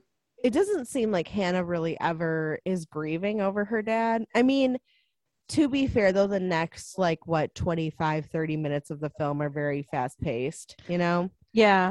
Um because now, you know, uh, uh, the major is like, "Oh, women, you know, mean hope." And so I've promised my, you know, my uh troop or whatever women. And I was like, "Okay." well, first of all, fuck you. Secondly, like, what? How dare you? Like, how dare you? Like, I'm just going to promise you women as if women are just objects that they can just go ahead and use. And like, just the whole thing was so disgusting. And I mean, obviously, it was meant to be that way. But, um, I forgot when I had seen like this movie again what a bad guy Christopher Eccleston was. And his character is just like he is I actually really like him as an actor. Um I think he's great. I think he's very talented. And but his character is just so slimy and so the whole thing is just so unsettling and so creepy. And also like what I really I don't like I don't hate it because I think it's a very clever way of doing things. But what really like freaks me out about this whole thing is that it just felt so real. Like it could definitely happen. And that's terrifying you know? And like being in a situation where you're a bunch of you're a woman and you're against a bunch of guys it's just it's really scary you know It is scary. And I did have a question and Mike brought this question up last night and he's he thought it was unrealistic that after only 28 days they would be at the point of being okay like raping women. and I kind of I think I tend to agree with that. Like it did seem extreme for how short a time had ar- had passed. Um, I thought it was like 40 or I thought it was like 56 days though. no, when they first arrive, it was like 28 days plus I don't know a oh, couple Oh, that's days. right. to- Okay, okay, yeah. right, yeah, okay. and so it does seem weird that all of them except for one would be at that point. It seems like maybe one of them would be like kind of a rapist. Yeah, like there was that one dude that like when they were having like they were taking Jim out to like kill him, like big time was like, mm, that guy's definitely sus. Like he's shady as fuck. Yeah. Um, and I could see him being one just because the way he was talking about the the women and like what he was saying what he was gonna do was like, ugh, okay. Yeah. You're right. 28 days is not a long time. It's really not. you yeah know? and like mike was saying like you'd still be trying to like figure out what's going on and what happened and how to like survive Right. but then i mean you do learn that one of like the the major found one of them about to kill themselves and Oh, so yeah. he was like i told them that there'd be women because women mean hope and maybe he was just selling it because i maybe he was just selling it that way to like justify his actions but this is something that always bothers me about apocalyptic things shows movies when there's like um a reproduction element. And i was like nobody like no person why are people wanting to reproduce in this in this world? Like that would be the last thing on my that would be maybe not even on my mind is Oh, yeah. it's like getting pregnant giving birth and then having to raise a child. And then like what are the options? Like are you just going to have a bunch of kids and have them reproduce with each other? Like it's it's it's such a weird and mike suggested maybe he was just selling that to like justify his actions which probably true but i also think like do women represent hope or do women just represent like a release you know which is yeah yeah. which i guess could be associated with hope i guess but you're right i think it's it's less i think it's less of like no this is legitimate and we need to like rebuild like we need to reproduce and rebuild the planet and more like what like a justify like an ends to the means to the end or whatever. Yeah. He doesn't want his troops to die. He doesn't want his men to die or or kill themselves whatever. Um but you're right 28 days i really never have thought about that but that's not a long time I didn't either. just- until mike mentioned it. Yeah. yeah. And it's like men are not animals. Right. You know i mean these men were. Yeah they were. like, it was like in yeah. general i would like to think that men can keep themselves together and not just rape some random woman that comes into their world. You know what i mean? And it's like and obviously there's bad people everywhere women and men. But in this particular instance like 28 days is not that long. It's like you know like like as a as a global like as a global people we've been through a pandemic. That was a lot like it's just like i don't know whatever. Like i think you're like okay i i definitely agree with you. You're right. That is and i i never put two and two together but now No, that you say it, i'm like well, Yeah. uh did you speaking of um like time passing did you ever see 28 weeks later yeah it's garbage i it's awful don't think I ever finished it. I started watching it and then I realized that 28 days later was on Hulu, like when I watched it before. and I was like, well, first of all, it, like I think I maybe watched like 20 minutes of it, but seriously, like within the first 20 minutes or first like five minutes, I was like, this isn't a Boyle film. nope it's And I was like, and I looked it up just to make sure that I was right. And I was like, yep, I'm right. And I'm like, why am I watching this movie if it's not even by Danny Boyle? it's so bad just- it's so bad. Not even like i saw it when i was still in my watching 28 days later multiple times phase and it was so bad that didn't even carry it. It was so awful. It's like uh it's like the descent too. You know the first one was perfect. It was a great movie. The second one was so like everything that made the descent the first one so good with like the atmosphere and like using the like ambient noise to make you scared and like it was so well done i think neil marshall was the director but then the second one first of all it was like it was like they were like, bring any lights you have. We're gonna put them in this cave. Yeah, it's gonna be the best well lit cave ever. and also, they brought back down the woman who just suffered the loss of literally all her friends, and they were like, we need to find your find your friends' bodies. And I was like, first of all. Why would you? No, okay. You know, I'm not even gonna get into it. I'm not even gonna get into it. I didn't finish that movie either because it was terrible. But whatever. I'm just saying, why do you keep making Hollywood? I'm asking you, Hollywood, okay? why do you keep making these terrible sequels to these amazing movies? Stop it. it's just like it's it's just they I don't I don't understand it, but they think they're gonna make as much money. Yeah, But you know what? it It's probably like the pittance that they do make is probably enough to like make them be like, that was worth it, you know? Yeah.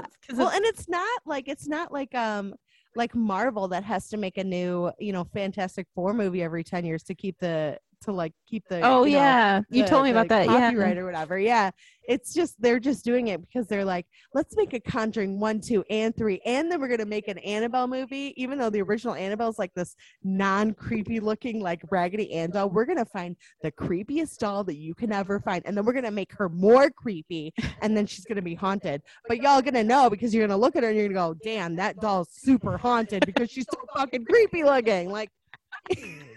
It was like it was like when they remade the Omen, like the original Omen, the '70s one. The kid was like adorable. You're like, oh, he's not the Antichrist. He's so cute. Look at him. And then in the new one, you're like, fuck that kid. The kid's Antichrist. he's so creepy. Like immediately, you're like, that kid's the devil. I know it. I know it in my soul. He's so creepy. Uh, anyway, no, all you're saying, everything you're saying is I agree with. yeah. you- and they always like they market it as like they they know that they don't have a leg to stand on because it's Yeah. not made by Danny Boyle, for instance. So they they like from the minds that named their son Daniel, which is kind of like Danny Boyle. Like that's their selling point. yeah, yeah. I love it. because they have to find some connection. Well, I guess the title like, also, From but the man who lived next door to a man named Danny. yeah, exactly. Yeah, For- for- from Danny a boil Pooty's once on his hairstylist. yeah, it's funny because I was watching a I like saw an advertisement for something called Malignant, a movie called Malignant, and they were like from the mind of James Wan, and I was like that name sounds really familiar, so I looked it up. I think I told you this. I looked it up, and it was like The Conjuring, Conjuring Two. The Con- I was like.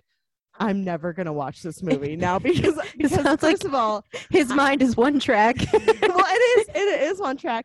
But then I watched like the third, or started watching the third Conjuring movie, and I think I was telling you about this like creepy ass nun that like Patrick Wilson was like, I'm just casually painting this incredibly oh yeah, painting. those painting and she's like, "That's fine. You can keep it right there above the mantle. We'll love to look at it every night." And like, I was like, I would have been like, "Get this fucking shit out of my house and burn it." like that is a haunted ass painting. I hate those tropes because it's always so obvious and stupid. Anyway, it's like kids painting pictures like this is a picture of you dying. And then like the mom's like, "Oh, let's hang it up in your bedroom." And then later the mom is so perplexed it's like, "Why didn't I see this coming?" as the picture that the like the creepy kid from the ring. Yeah.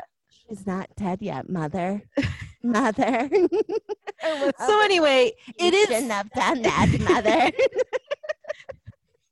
Okay, all right. Back back to 28 days later, the superior film that is actually from Danny Boyle. Yes, yes, yes. Um yeah, it is scary. Like it is Daniel Boyle. okay, sorry. it is scary. And then they're taking I like when Jim is um in like the little prison area with the one soldier who's like pretty much spelling it out like no the the disease is not everywhere. They're just quarantine uh, quarantining us. Everywhere else in the world life is going on normally. And Jim's like huh, what? What? and then they take him out and this is where i want to go with it. So i used to think that this scene was very brilliant and i still like it but so they t- some soldiers take jim and the and the other soldier out to execute them. And through like hijinks jim escapes and then he's like hiding for a second in the woods and he sees a plane flying over. And when i was like younger i was like mind blown. He knows that they're quarantined. He sees a plane. But when i was watching it last night i was like surely that's not the first commercial airliner to fly over if they are being quarantined. Mike suggested, I have to give credit where credit's due. Mike suggested that maybe up until that point, even the airspace was quarantined, and that could be the first plane. Yeah. But we don't. I just have to throw that out there because it did But come up. But like, what did but you no think? one no one's gonna be like no one's gonna be pushing this rule of like a quarantine airspace. You know what I mean? Yeah, like who's gonna shoot down the plane? That's a yeah, good like question. no one everyone's dead. Yeah. You know? So I just like, like, "Hey, I everyone. Hey, I know. I hey, hey, sweetie. I know your entire family died from the infection. Yeah, but we're gonna need you to come in on Saturday. Thanks. You're the only one who can run the missile. oh my God, could you do that for me? Thank you so much. No, I'm gonna go on vacation to Manchester. It's gonna take me three days.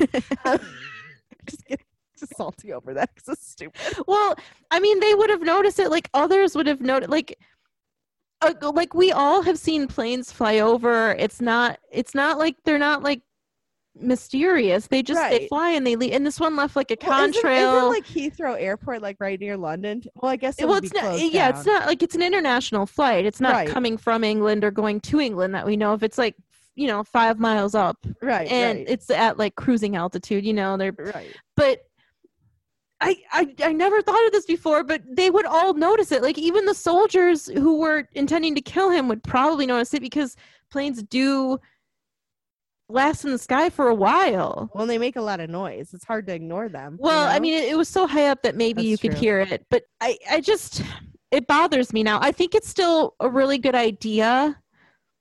But I, it bothers me because I can't shake the fact that I don't know why nobody noticed it, and I don't know why that's the first plane to go over, unless there is an implication somewhere or a scene that was cut out that oh nobody was even flying over. Right, right. Yeah. I don't know. It's a good question. Because I don't know. That that you're right. I mean it like the only thing I can think of is that and I don't know how much this makes sense. It it really probably doesn't at all, is that it's like a rural area, so maybe they're not flying over it because it's not populated. But that doesn't make sense because you fly over the ocean. It's not like Yeah, I think you like you "Oh, fly with like my friend the whale is down there.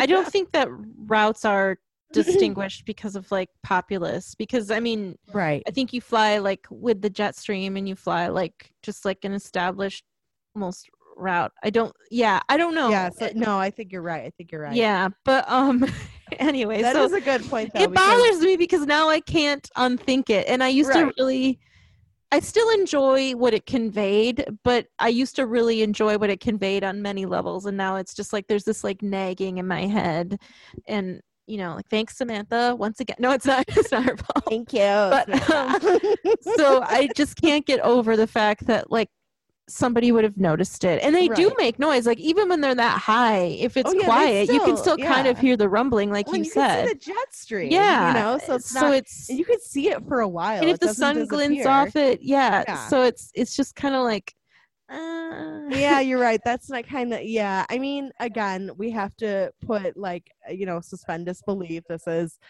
a sci-fi movie, so things do happen, you know. But it's you're right though. It is like a little bit where um it's still something where you're like, but this could have been done better, you know. yeah. Yeah, yeah. Yeah, like I don't even know. I can't even begin to think like what they could have done better, but or well, yeah, just like once again, Samantha, spell it out for me is my nickname.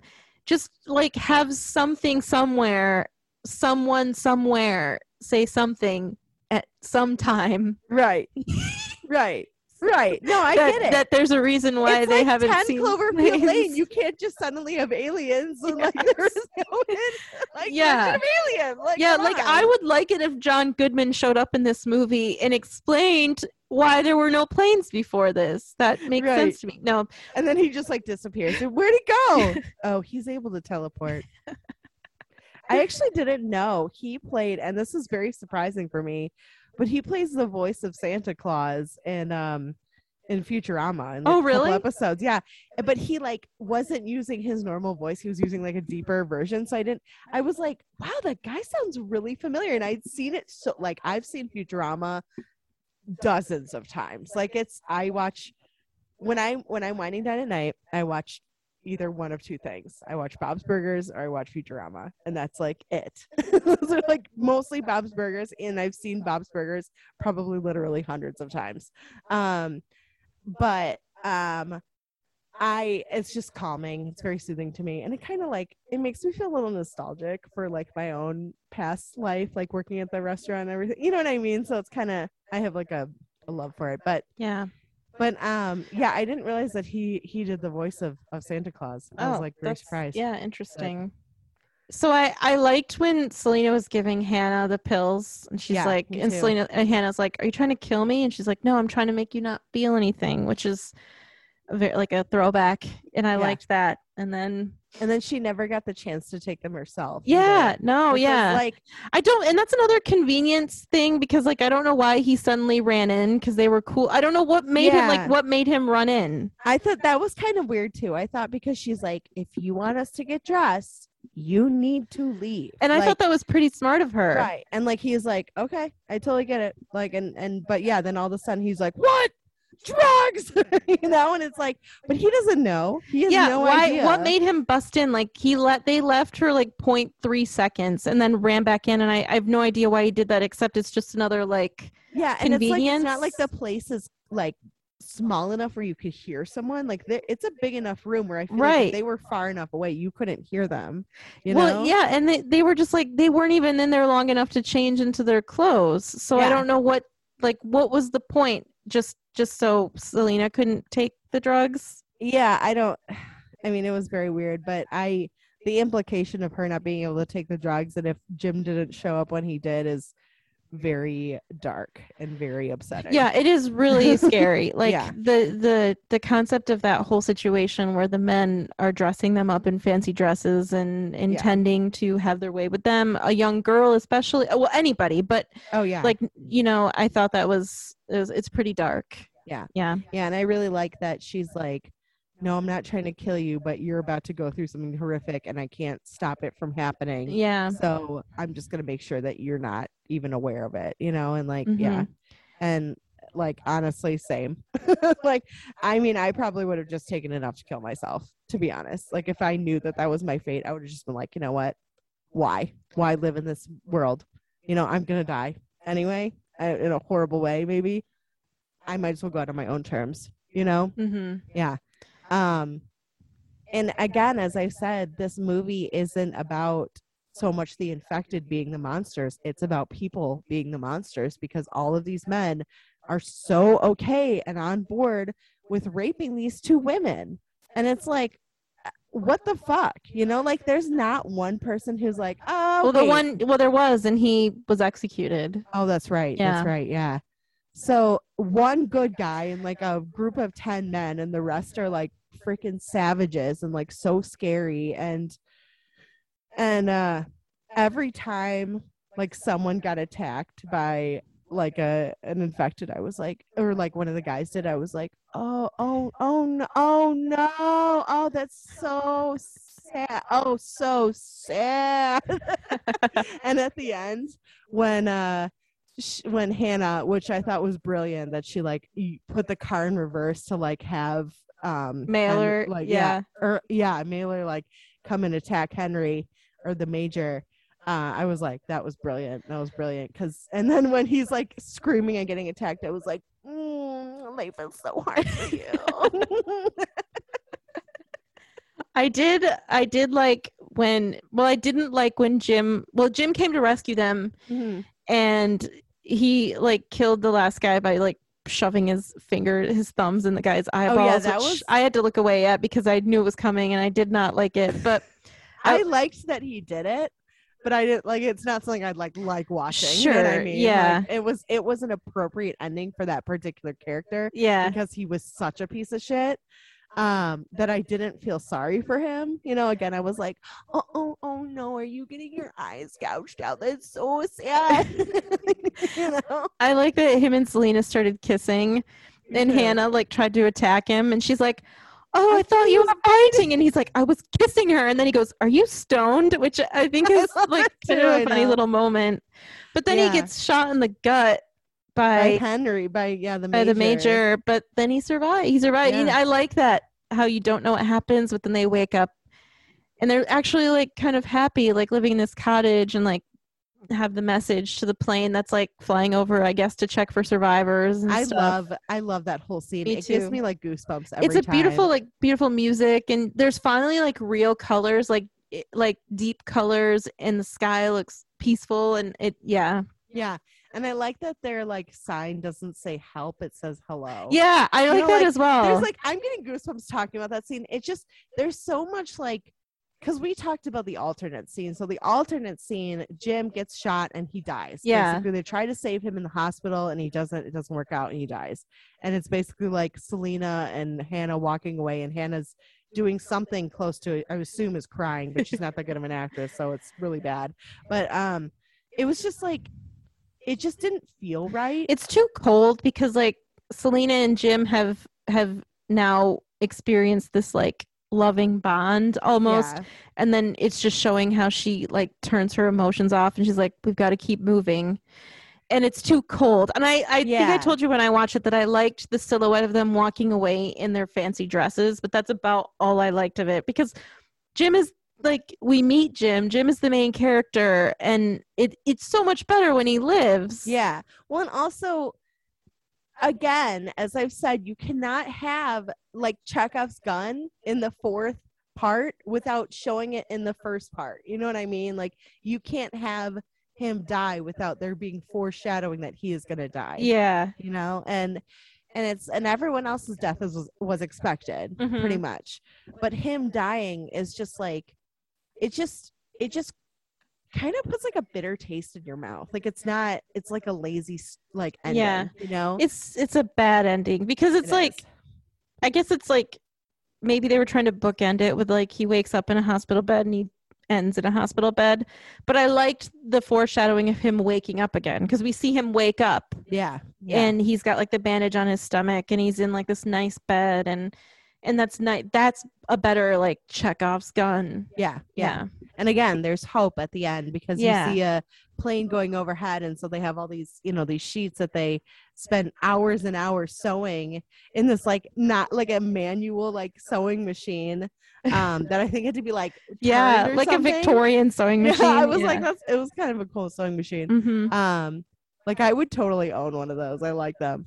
Uh, but yeah, it- like the the idea of them all being alive and them just being like, "Hey, we're here. What's up?" You know, like it was just nice. And there's so much like it. It just brings me joy because you don't know what's gonna happen, but all you feel is like, you know what? I think things are gonna be okay. right. You know? Yeah, But exactly. the alternate ending, you're like, well. psh, What's the point of now? Keep going, like uh, you know. yeah, and then there's no reason to show the plane or to talk about them being quarantined because the the only outcome at, on the alternate ending is like they're still battling. There's Yeah. no there's nobody coming for them. Yeah. But the hope is like they're together in the real ending they're together but the, also the hope is that the plane he saw was a real harbinger of good you Yeah. know yeah, Yeah. yeah, yeah. It's. I think I like the ending. I think it's perfect for the movie. yeah i really It's like the movie ending. it's it's it's self-contained it has a great ending. So, would you recommend this movie? i would. I would But recommend to it. Samantha. yeah no well i did. I forced her to watch it with me at least once but um you Tom Sawyer. yes i did. I was like boy i want to watch this movie but no um i would recommend it. I still really enjoy it. There's just things i noticed now just being older and wiser and but i i still would recommend it. I think it's it's pretty fun.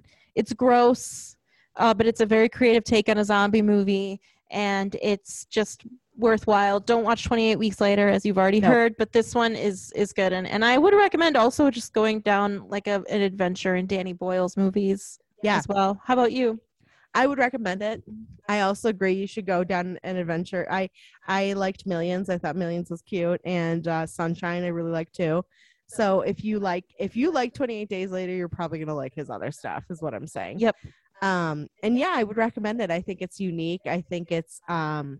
It's it's emotional and and it's good and it's compelling and you're rooting for these characters and the ones that die that you know you're just kind of like well you know maybe had it coming so you know so you don't like feel bad and that's always nice when you're like ah that guy was jackass it was like whatever piece of shit um so yeah, I would yeah, definitely for sure. And Danny Boyle's I mean, he he obviously puts a lot of time and effort into his films and you can really tell, you know. Yeah, he he has a lot of like he's very creative um in just how he uses little uh, like he makes something big out of something small. Yeah. I don't yeah. know how to say it, but yeah. No, I I agree and it's and like you said it's a clever retelling of you know like zombie. Yeah, hmm which is not even zombie but, you know, it's kind of the same idea. Yeah.